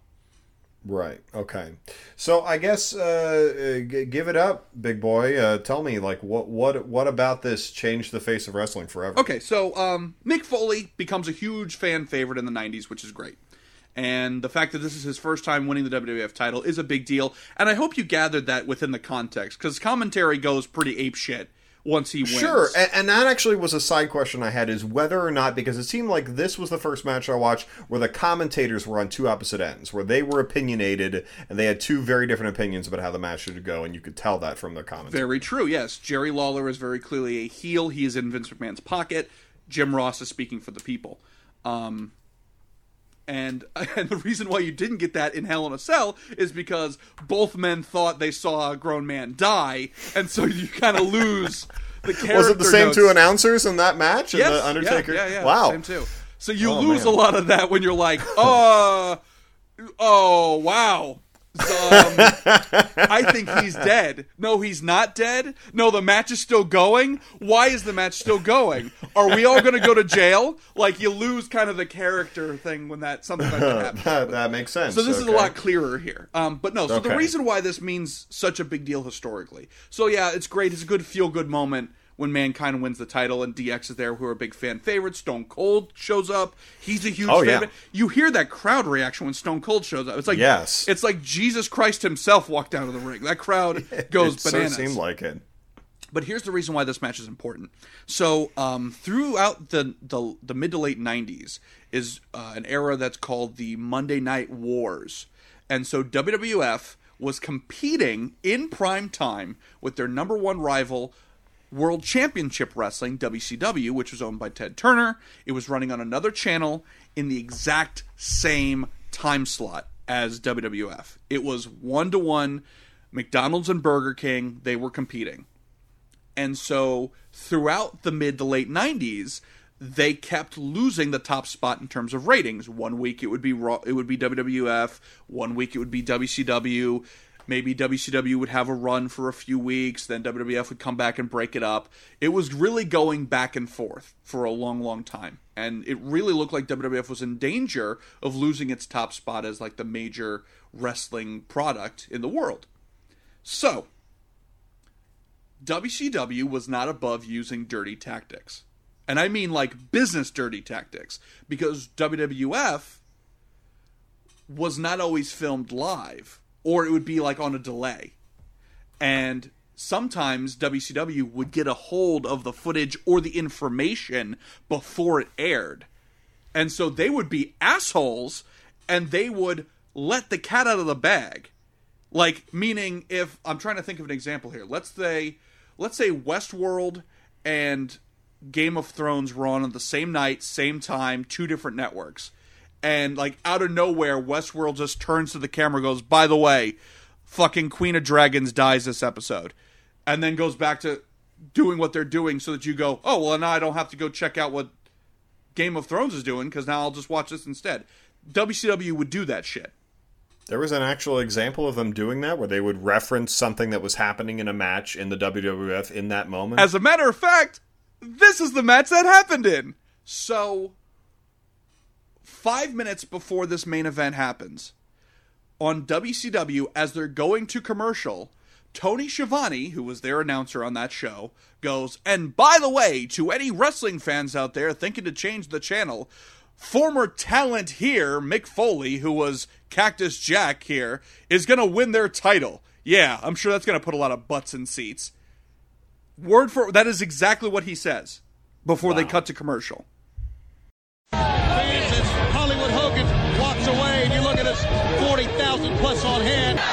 About changing channels to our competition, we want to let you know that unlike us, they've got their show in the can. Their show's been taped. Later tonight, Mick Foley, who once wrestled here as Cactus Jack, is going to win their world title. I mean, that's going to be their world champion. Oh, going to put some butts in the seat. Thinking, well, now they're not going to change the channel because we already let spoiler alert the show, so now they'll just stick with us. But what actually happened was people watching WCW went, "Are you fucking kidding me? Goddamn, Cactus Jack is going to win the fucking title? Get the fuck out of here!" And they all changed channels to catch Raw to catch this main event and they watched the main event to its completion, shit their pants on the couch that Mick Foley actually did the impossible, that Mrs. Foley's baby boy finally won the title, he won the big one, and from that point on, WWF never lost a ratings fight with WCW until WCW closed its doors. wow. So that is the historical relevance of this match. This was the end of the Monday Night Wars because WCW tried to play dirty and they let the, the cat out of the bag, and instead, a majority of their fans went, Get the fuck out of here! And they switched channels and never switched back. Because of that historical relevance, that moment is a lot more special than it might have been. Because if you look at it, if take out the historical relevance and you look at it purely from a character standpoint, that is not a particularly strong match for Mick Foley as a character. Because it's like, okay, you couldn't get the job done, you couldn't win the title without the help of like five other dudes, and the Messiah Redneck had to come down and finish the job, and then like you were kind of handed the title. So from a character, it's like not a great match for him. Now, I mean, don't- quite literally, because he, uh, I mean, uh, Stone Cold placed his unconscious body on top of the rock. He literally hands him the belt. Like, yeah. So Yeah. as a character thing, it's like not a great match to be like, oh, he won his first title. You go, I don't know, man. That you looked really terrible. Like as a character, you looked weak as hell. But because of the historical significance of it, that moment is given the respect that it deserves in terms of like great moment for Mick Foley. He climbed up from the bottom, became a main event player from that point on. He won the title on a couple of other occasions as well, like legitimately won the title and became like a figurehead on the Mount Rushmore of Attitude Era wrestling. And that's that. Ah, felt good to get that like nostalgia gasm out. All right, so the physical challenge part of our show. Yes. How do we fix these goddamn movies? There's, there- Do, do, burn full moon to the ground is uh, okay. There's a, there's a couple ways I think. So um, we we talk about genre swapping sometimes, and I think one of the ways that you could fix Axis Rising just with the snap of your fingers like Thanos is uh, just make it a porno. because you're already halfway there. I mean, when when she comes in and she's tits in his face, oh, I wonder what you're gonna get if you you know figure out this reanimation formula. I wonder what you're gonna get. That's the scene where then she would you know take his cock out and suck it. You know, so um, Excuse you. Take his take his pinhead out. th- it's ding dong. Take his Take his gesture out and uh, Take his and give it the out old give it the and- old tunneler. and pull a string. Yes, thank you. Yes. Um, you can imagine how Tunneler would be used in course, this porno version of Puppet Master. Boots yes. first. Um. um. He's got the galoshes. Anyway, um, He does. okay, that's Six shooters take. already ready. Six shooter just hearing about this concept is sitting off set going. All right, He six became shooter, like a sexy is- Frankenstein at the end there. Well, he's he's in the monster fuck. That's Um, true. So, um, okay, so so that would be my, my maybe one of my big fixes is just straight up. It's it's a porno now. Okay, that's actually not a terrible idea. As much as that's like gross, that's not an awful idea. Oh, that's that's right. I forgot you don't watch porn. Uh, yeah, that's like So- one of the your character traits on the show. What I will say though is I will go to an older trope. I think one way to fix Axis Rising would be to incorporate Ballsack Devil into it. Ah, Like yes, you have okay. you have Grandpa trying to figure out Toulon's secret because they kept bringing up these symbols that Fuhrer Mobius, the living vampire, was looking at, and they Yes. and they meant nothing. By the way, we threw that whole plot point out. They were like, "Oh no, that's bullshit." But if it actually did, and then it's like, "Oh, the scientist like I I got I'm I didn't figure anything out, but I'm gonna steal this reanimator fluid." And that's kind of our answer. And then the Fuhrer goes, "Oh, I figured it out. I like conjured something that says it knew Toulon." And like now, then that might be the answer. And then it's like, oh no, just kidding. It's Ballsack Devil versus Nazis. And then these like rough and tumble American kids are kind of caught in the center with the franchise puppets.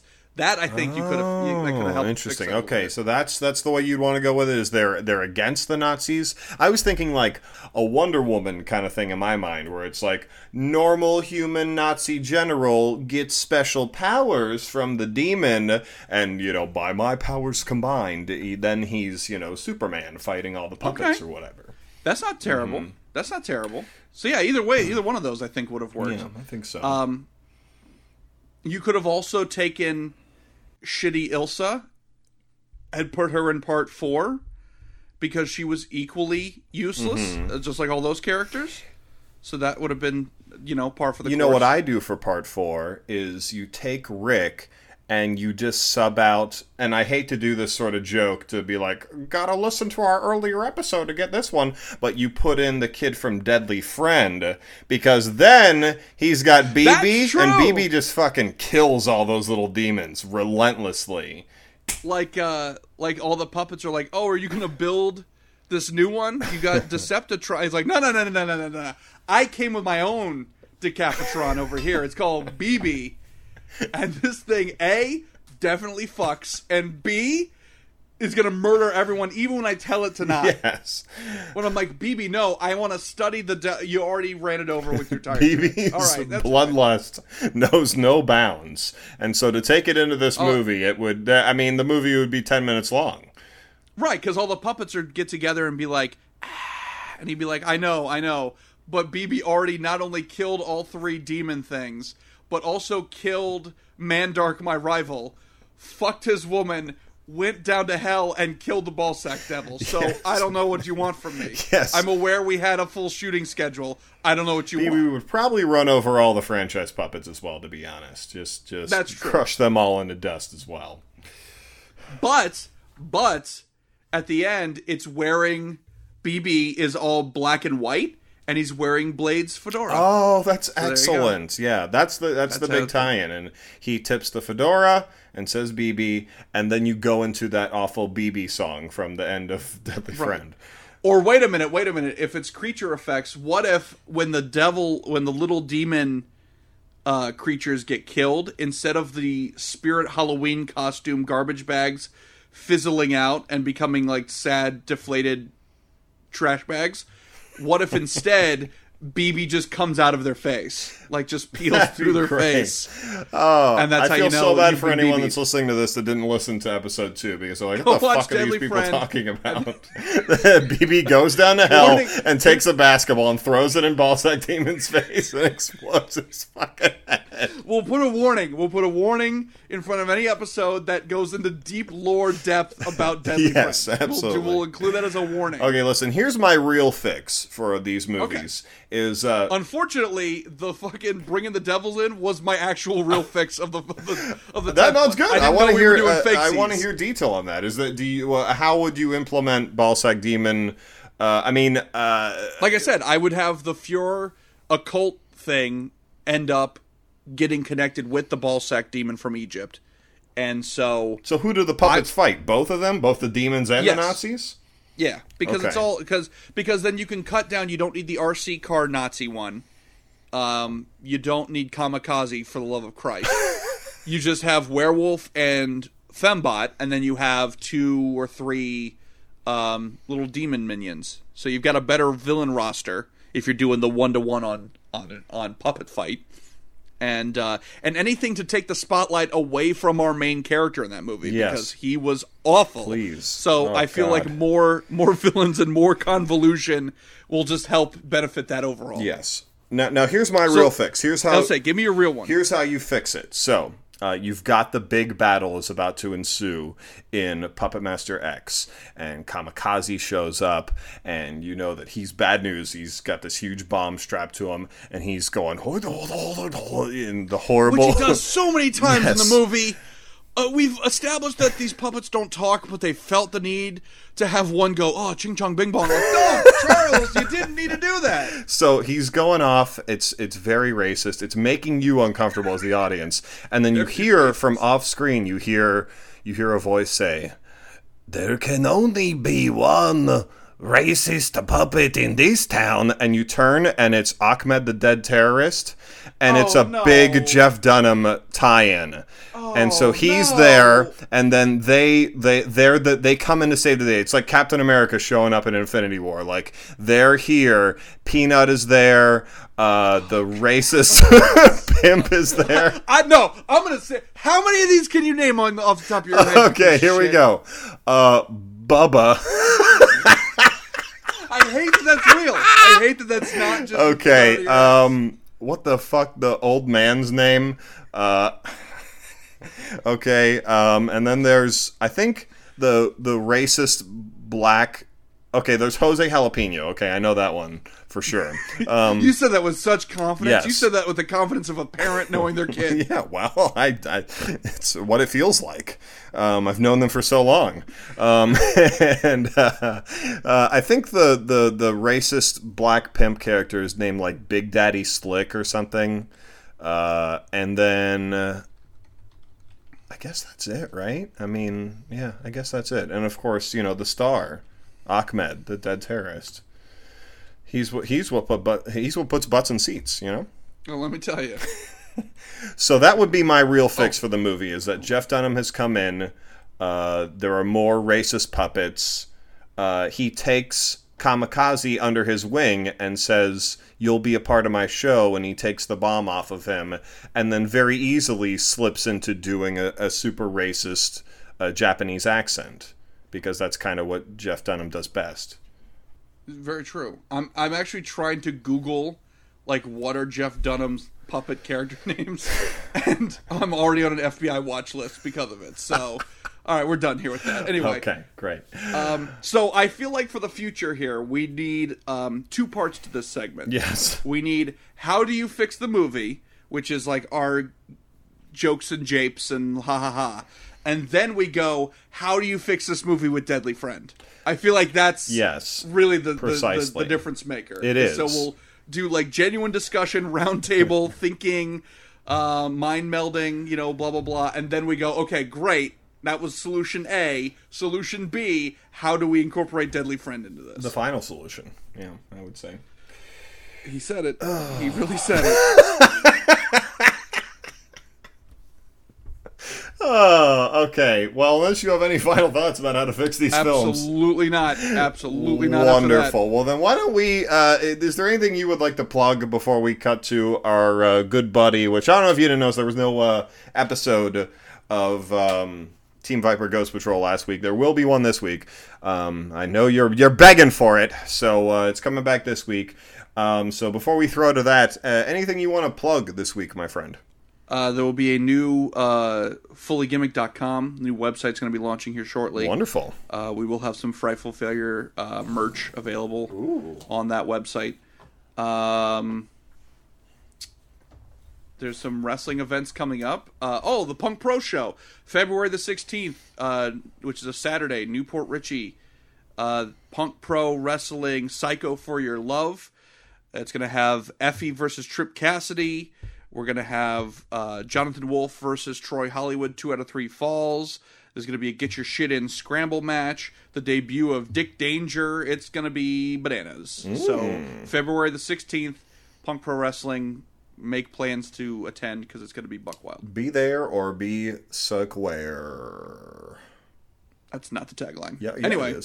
Um, so, uh, and, and of course, as as always, uh, you can follow Frightful Failures on Instagram, Frightful Failures, Twitter, Fright Failures, um, and of course, our SoundCloud is the easiest way to uh, get all the new episodes because. Uh, iTunes has been fucking with me lately. I don't even know what Stitcher's going on. I think there's two streams of Frightful Failures. We're the most poorly run podcast in all of Yes. podcast land. Uh, we, we so promise just to be that poorly run and not consistent. Those are our two inconsistent and extremely poorly run and the only thing that i do for this show is just put it together promoting it no this is for me i don't want anybody listen to this okay This is a private. this is private okay that's why it's not on itunes because it's private it's not because they're dicking me around but it is that. Spotify. Who needs it? who needs it all right well um i love you all thank you for joining in for another episode Yes, as always, on behalf of Tien Guignol, I am Zach Romero. Thank you all for listening and supporting Frightful Failures. Until next time, continue circulating the tapes. In our world, hidden underneath our very noses, are horrors the likes of which we could never imagine. Bloodthirsty beasts, ancient demonic entities, and inhuman abominations plague the world of the living. Luckily, keeping us safe from it all is Team Viper Ghost Patrol. Starring Red Viper, retired luchador and the team's de facto leader. Blows in Cincinnati! Ivan Flex. Dr. Xavier Gobblepot, a man of science and action and science. Science is not racist. It is the future. Jeffy, half woman, half beast, and 100% badass. I get the crappy jobs because I'm the failed monster. And Lowe's, a man of limited supernatural abilities and unlimited perversion. oh Yeah, thanks, man. That's wonderful. And then I just had to walk away. Join these four monster hunters as they travel the world in search of the strange and unnatural. If you've got a problem that defies explanation, then you better call Team Viper Ghost Patrol. Previously on Team Viper Ghost Patrol. You are the only one that is seeing this creature straight on first. They probably would have given you all you needed to know at this place if you just talked to them. Here's the thing. Here's the what do thing. I know? I'm not gonna say these people are good people. you had some kind of mutant rape ape under your house. They loved him. Wonderful. It's horrific. I'm yelling for With Lowe's. no roll. Yeah, I'm like, Lowe's at Cincinnati! And I'm just like throwing bows at this thing. I've heard some commotion go down. That's what it's gonna be. So I'm gonna go investigate what happened. If I take any more damage, now it's gonna be like, I gotta get to a hospital. If you take any more damage, you're going to be unstable, which is not to say you're incapacitated, you can't attack, whatever. You guys are monster hunters. You're going to keep fighting until you're Build fucking your dead. robot. I think I want to talk to this monster. You did not convince it to kill Nikolai. However, you have confused it. You know, I think it was Nietzsche who once said, and I fucking do the signature move on this thing. I'm trying to to bite him again. You bite its entire head clean off of its body. Congrats, guys! You beat uh, your your monster there. So what's next? Hey, we almost killed one of our own people too. Woo! I guess the three of you go see what you find with the dead girl. I gotta go get Mrs. Serban out of the limo and come up with a very elaborate lie. Now, Romanian WrestleFest Part 4. Great. Um, so you're headed over to the limo, um, and then uh, what are what are we doing, Well, guys? uh, is the limo still like parked in town, or did I have the wherewithal to like drive it closer to the house so maybe it's not such a big journey? you tell me. I mean, what what is the protocol that you told your driver about? What does that Well, involve? I needed to get Mr. Serban in, so yeah, I would Yes. imagine take us to the house, up, keep the meter Right. running. I'll be out and like turn the meter off. That's not. This, this is Why are you charging me? This more? is more complicated than I, it's. It's a new Uber. Uh, Fantastic. Okay, great. So so you, so it'll take you less time to deal with right, that. but let's say I'm going to deal with that. We don't. It's up to you. Do we want to do that scene of me trying to like explain things, or do we go to the more exciting like? We'll, we'll, we'll stay with them for now um, while you begin the process of maybe waking her up and uh, and and beginning to explain. I imagine Uh, it goes a little something. Hey, you got to wake up. What the hell was that thing under your house? Nice. Here, here's more booze. Now tell me what the hell's going on. Meanwhile, you've got some Mexican energy drinks uh, themed, you know, to your persona with your logo on them that you're using to heal up. So, the Viper bite. I'm like, mm-hmm. yes. In my investigation, did I find any any pictures that like hand drawn? In this house, no. Okay. No, you did not. Um, okay, I found a so lot of panties though. I've heard. you found quite a few panties. I don't know that they'll help the mystery much, but sewn. they help you. They're definitely hand sewn. Oh, jeez. so, uh, you all are presumably back out at the grave now, yes? Yes. Yeah, Yeah. we're all there. Now it's Uh, time great. to cerebral I, I'm bore gonna into this join. girl. I'm gonna join my good buddy Viboro. I Well, I was actually originally thinking, should one of them stay behind with Mr. Serban? Oh, so, that's a good. And the headless I- monkey? I, Yeah. I volunteer to stay As behind tribute? with He Mr. doesn't Serban. summon any more I got my Excellent. sock pa- puppet out, and I'm just staring him down. Just with ready my, to go. my smile, ready to Excellent. go when he wakes up. So we got our A team that was building the, the machine to begin with are back out uh, at the machine and and what are you doing? Remind me of your plan or, or what move you're using to, to the speak with this cerebral girl's bore brain. to go into there, and Mm-hmm. then Jeffy is going to communicate by what looking. Magic. Observe another time or place. So we were gonna look at the time of the attack. All right, great. Let's roll for it. Let's do it. Ooh, shit. Crit. What up? Holy shit. Okay. Um, Where was that earlier? Great. So, um, uh, you place your hand onto this device of the action scientist making, and you are transported back two days ago to the time of the murder. You're seeing things through the eyes of this little girl. So you're watching these tiny little hands pick these flowers apart and toss them into the water. And when you see this massive shadow appear over the lake, you turn, and what you see is a seven foot tall patchwork creature, a man. It's sewn together and it's covered in leather armor and uh, bits of charcoal, like uh, black charcoal stains on it. Do you recognize him from any of the the Wrestle Romania posters? Oh, good question. Apparently not. No, you don't. No. It doesn't look like any man that you or anyone has ever seen. It doesn't look like its parts match. Okay. Cool. So it's Well, I not guess that- Vigor the Romanian hammer. No. Got Probably all the information we're gonna get out of that. Do we see actually like what he does? Does he attack her with his hand? You Does he just have a you, weapon? Uh, he does not have a weapon. He has these massive fists, and he just reaches up and just lands a blow. And you watch it from first person just land right here, Okay. and just that's where the image blacks out. Yeah. Interesting. All right. Great. So I imagine after that I would tell Mister Yeah. Xavier over here. For sake of story, you know, we don't have to have all the information repeated, but but yes, you've now conveyed that information to Xavier. So, uh, what's next, hunters? Um, so, uh, do I need to roll anything to get Mrs. Serban liquored up? and uh, Let's come in on to you halfway through through your explanation of what has happened and how you're attempting to to to cover this up. And let's just have you roll just to, to because you are technically manipulating at this point. okay. So, uh, let's see. Plus charm. I am a very charming luchador. This is true. Uh, let's see. Nine, two to charm, so that's Eleven. eight, ten, Great, eleven. excellent. So you're doing real well explaining it. You- So you I- pick up halfway through your I- explanation. I figured to the point where like she almost is considering being my valet, in the ring. Like that's how charming I have become with this.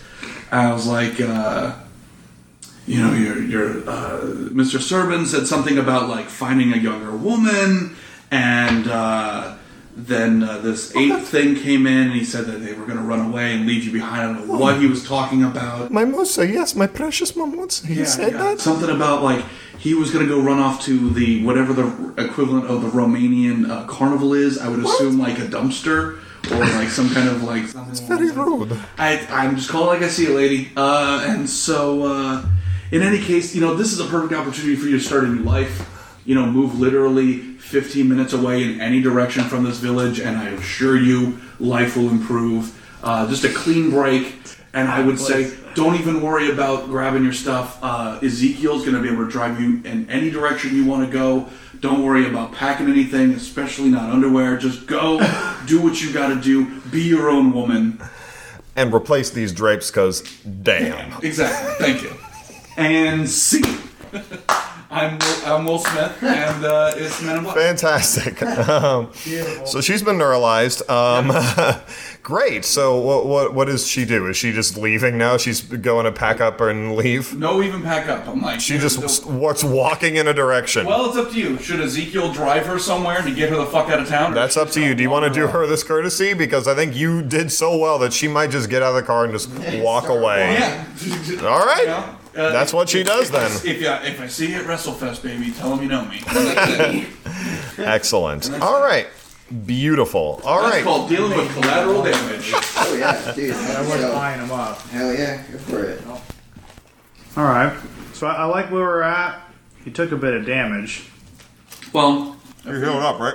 Yeah, I'm healed up now. Yeah. Oh, He's got some energy drinks and stuff in his car that he's been slurping on while he wines and dines this, Oh, so this as long as you lady. don't hit. I know it says four is where it becomes like serious wound.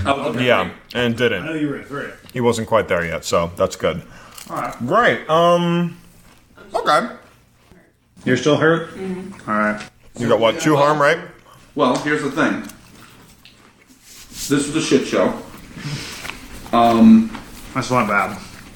Did we get any experience from this? You got experience from every time you uh, missed on a roll, which was a lot, right, guys? but I've been Margaret. in the words of uh, Yukon McGillicuddy, classic Romanian wrestler, let's go check out that fucking castle. Ca- wait, Great. There's a castle. Yeah, right, Yeah. right at the, the start of the town, up on We've the hill. never talked about it. It all right. So the uh, Leather sex slave hidden up in there. Maybe. so the the on the top of the hill. the ominous Gothic castle atop this hill. You all are headed for that, right? Excellent. Well, in that case, I think it's the perfect time for a little. Oh, Hello. Hello, Jeffy. It's you, right? Yes. Shh, guys, be quiet. Yeah, I can hear them crunching on their waffle crisps. All right, I'm gonna need some more potatoes for my experiments. Now, Jeffy. Yes, sir. I'm on my way back. So now you're gonna need to uh, act under pressure to resist the call of your Dark Master. Oh. I'm not very cool, guys. I'm not very cool. well, I Can't Fonzie my way out of this. That's a three. That's a three. yeah, we can't really help out. You guys wouldn't even be able to help out on that. So, unfortunately, uh, your half monster teammate uh, needs to go get some potatoes real quick. So, uh, All right, let's go find some potatoes, guys. So you can either, I guess, help her on the potato quest, or or she'll be like, "Hey, I'll meet you at the castle." My I got favorite part of guy that on the podcast upper was when they stopped everything and searched for potatoes for an episode.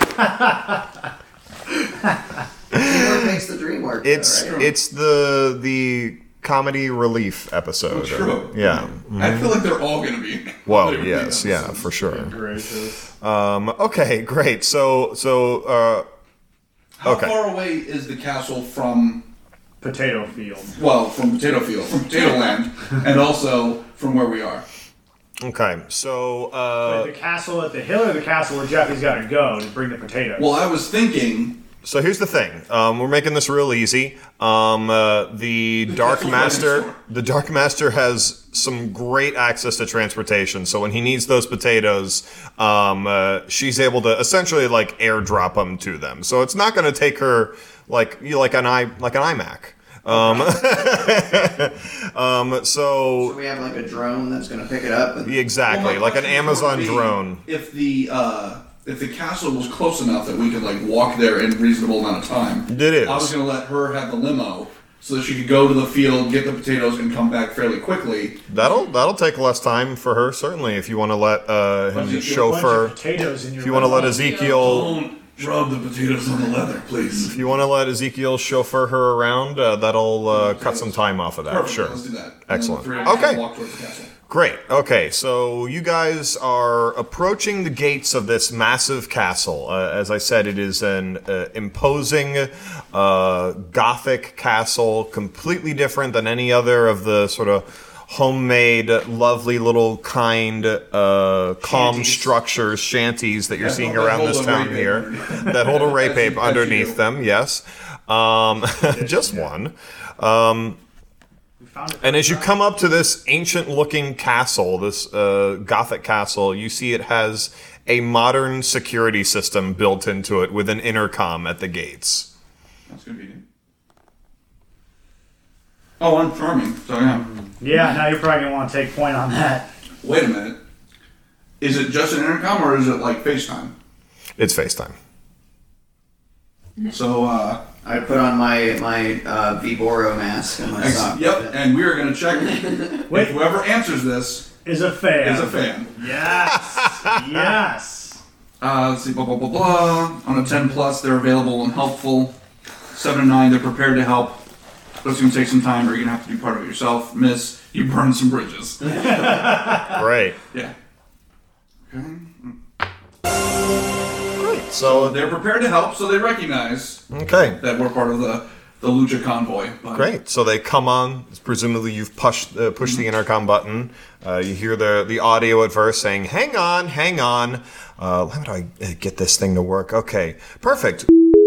It comes up on the screen, um, and there's a kind-looking gentleman, very groomed, wearing glasses. He comes up and he says, uh, "Yes, I-, I wasn't expecting any visitors today, but oh my God, are you the Red Viper?" Yes, yes, yes, yes, yes. It's the Red Viper. Oh, I love that. Uh, as you can see here with my uh, sock puppet uh, tag team partner here. Oh, and our, okay. uh, our travel manager here in the uh, fancy getup. Uh, we're actually coming through town. Glad We're- to be here. we're here promoting uh, Romania WrestleFest, and uh, we were hoping to come in and maybe have a little sit down and chat with you, and and just kind of get a good feel for the town here. You're in the, as Ric Flair says, you're in the big house on the big side of town, and it seems like you would have a better idea of what's going on in this town the most. So we want to come in and a little chat. Oh wow! Well, uh, what an honor! Oh, that's amazing. Sure, sure. Come in, come in. Uh, so he opens the gates for you guys.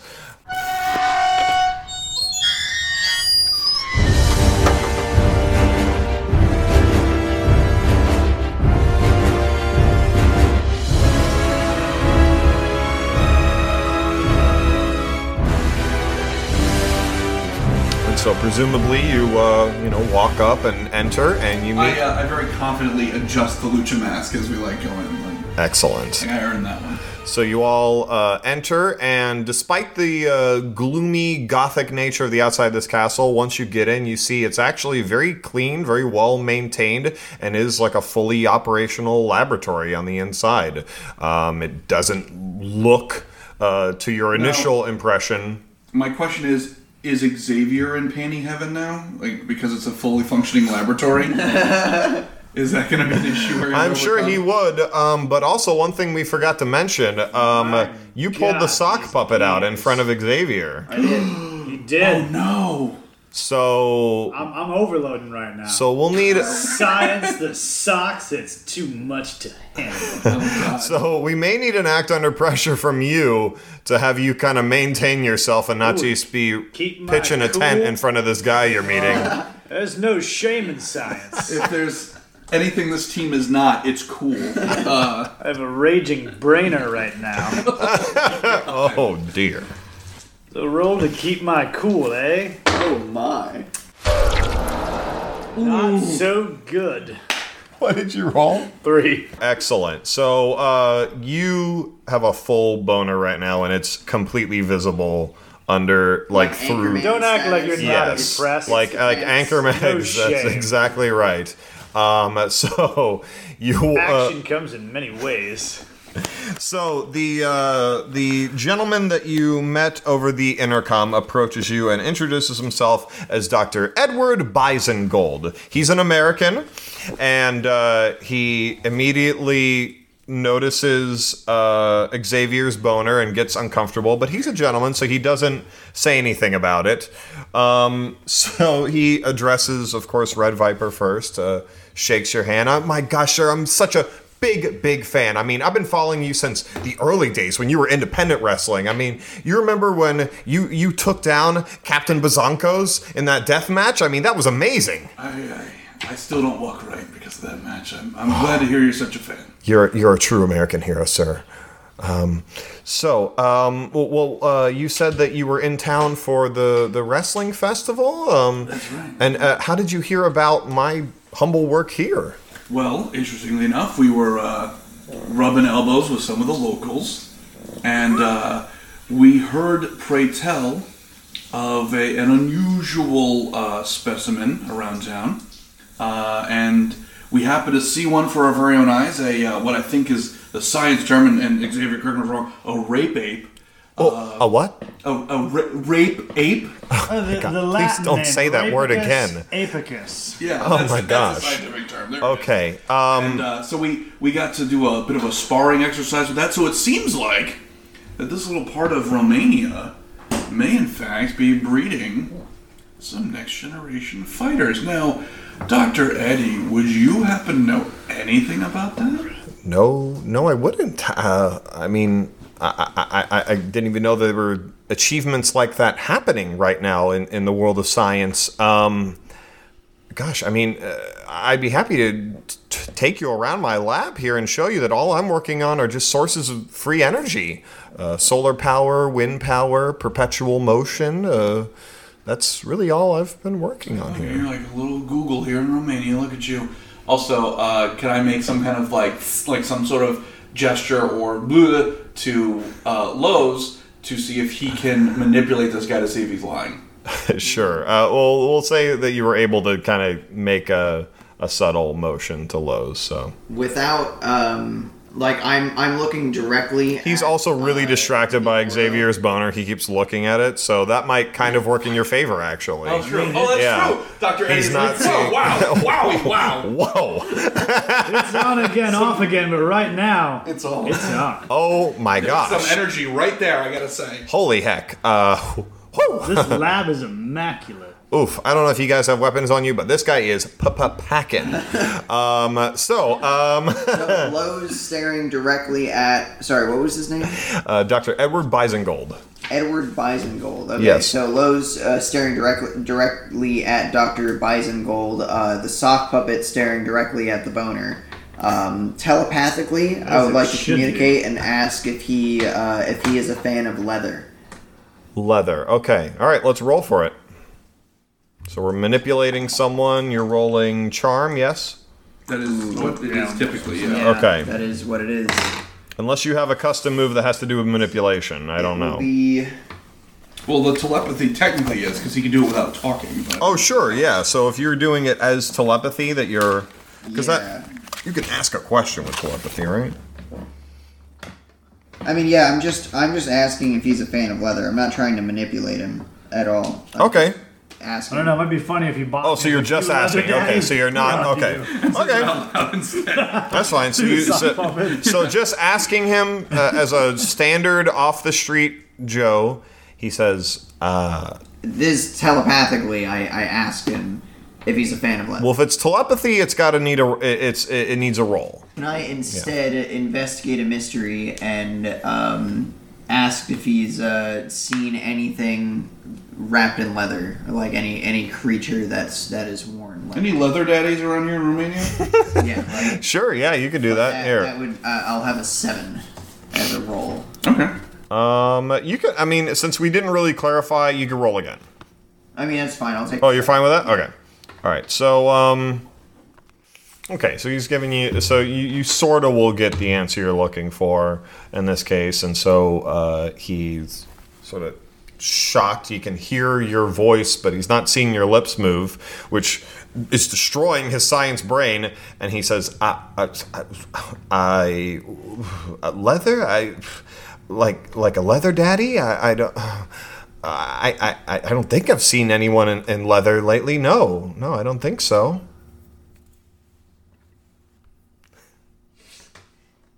You're fucking lying now. Just blank, pain, painful eyes. Oh gosh. Yeah. uh, can I do another fan following role? Meaning, if I nail this role, can I be like, hey, I'm just out of the blue, just throwing it out there?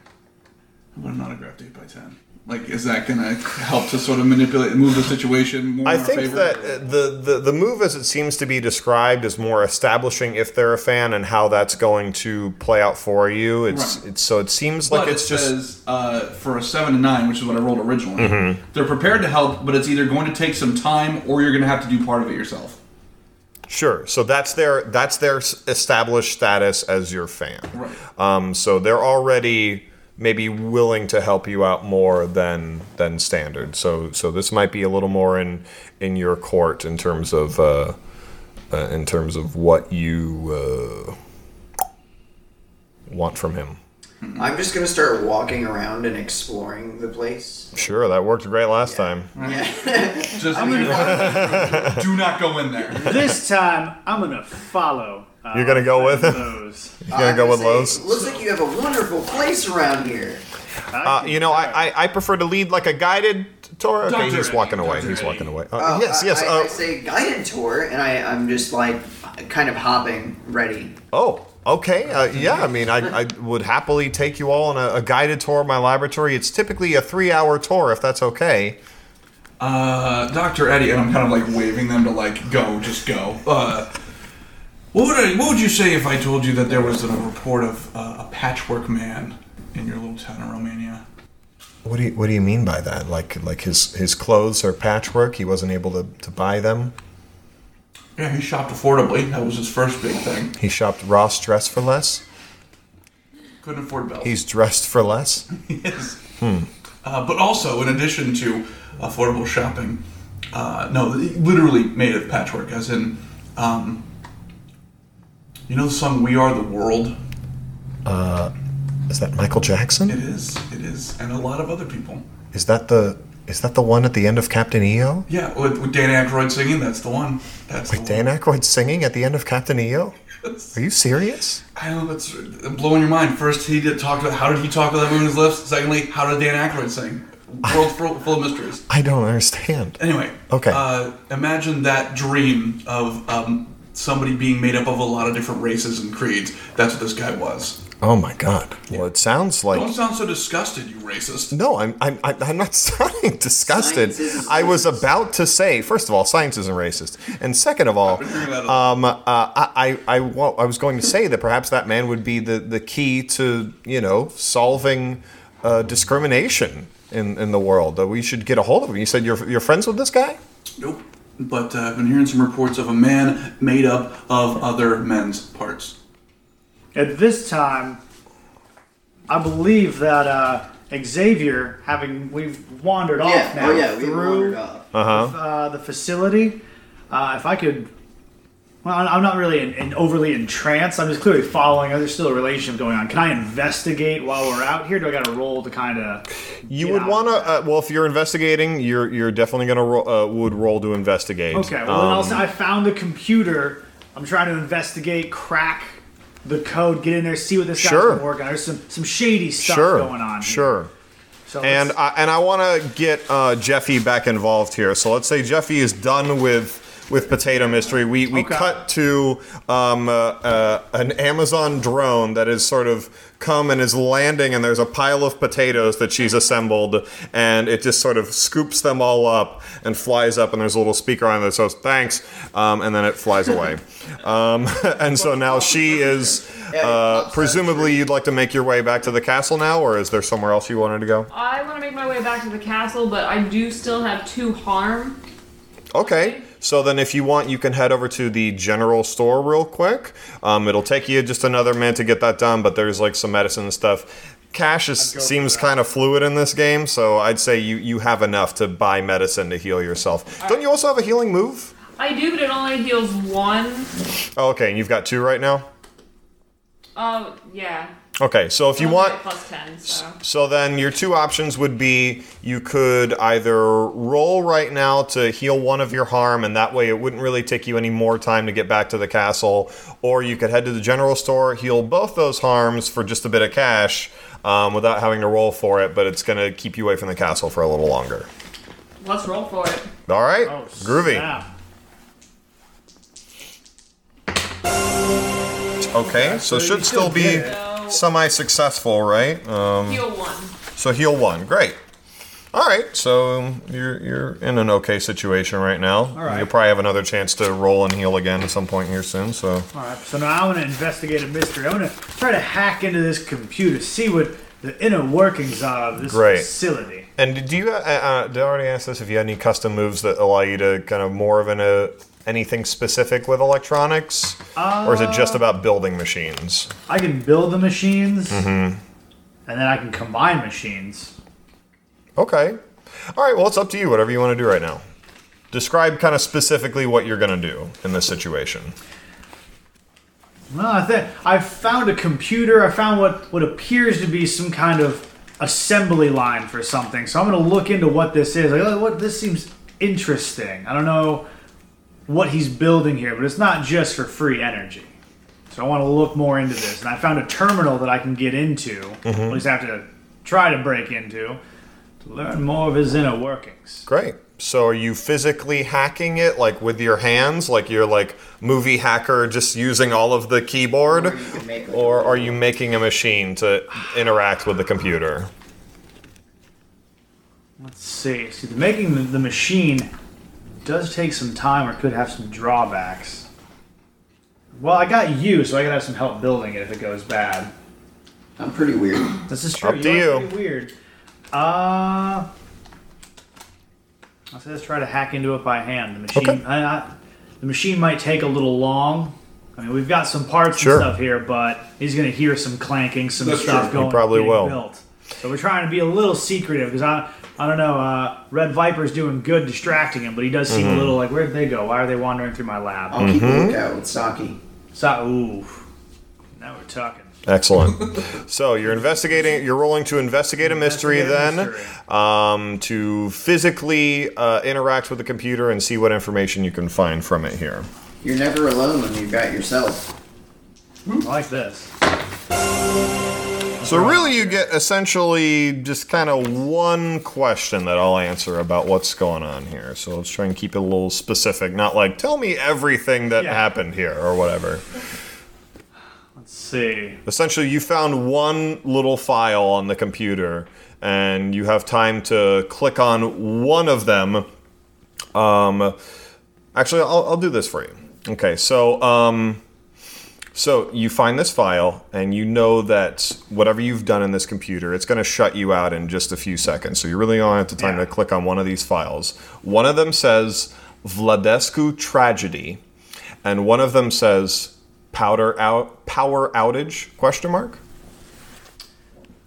Ooh. Damn. Uh, well, if I gotta be quick, we're going Vladescu Tragedy. Vladescu tragedy. So you click on it and you quickly skim through, and here's what you see. And you only have a few seconds, so it's going to block you out here. But you see uh, workers Vladescu, uh, fire, tragic, couldn't save them, my fault, tragic, computer shuts you out. Uh, so we've got a deep vendetta style the guy that was burned in a tragic building, and then you know, there's something to cover it. Now, so it said workers, Vladescu, as in is Vladescu a place? Vladescu, you don't know. It's, Okay, it's so you don't uh, know, it just says Vladescu. All you saw when you skimmed before the computer shut you out was Vladescu, tragedy, fire, My couldn't fault. save them, my fault. Who or what is Vladescu? And is Dr. Bisengold truly up to no good? And will Dr. Cobblepot's boner subside? All this and more next time on Team Viper Ghost Patrol.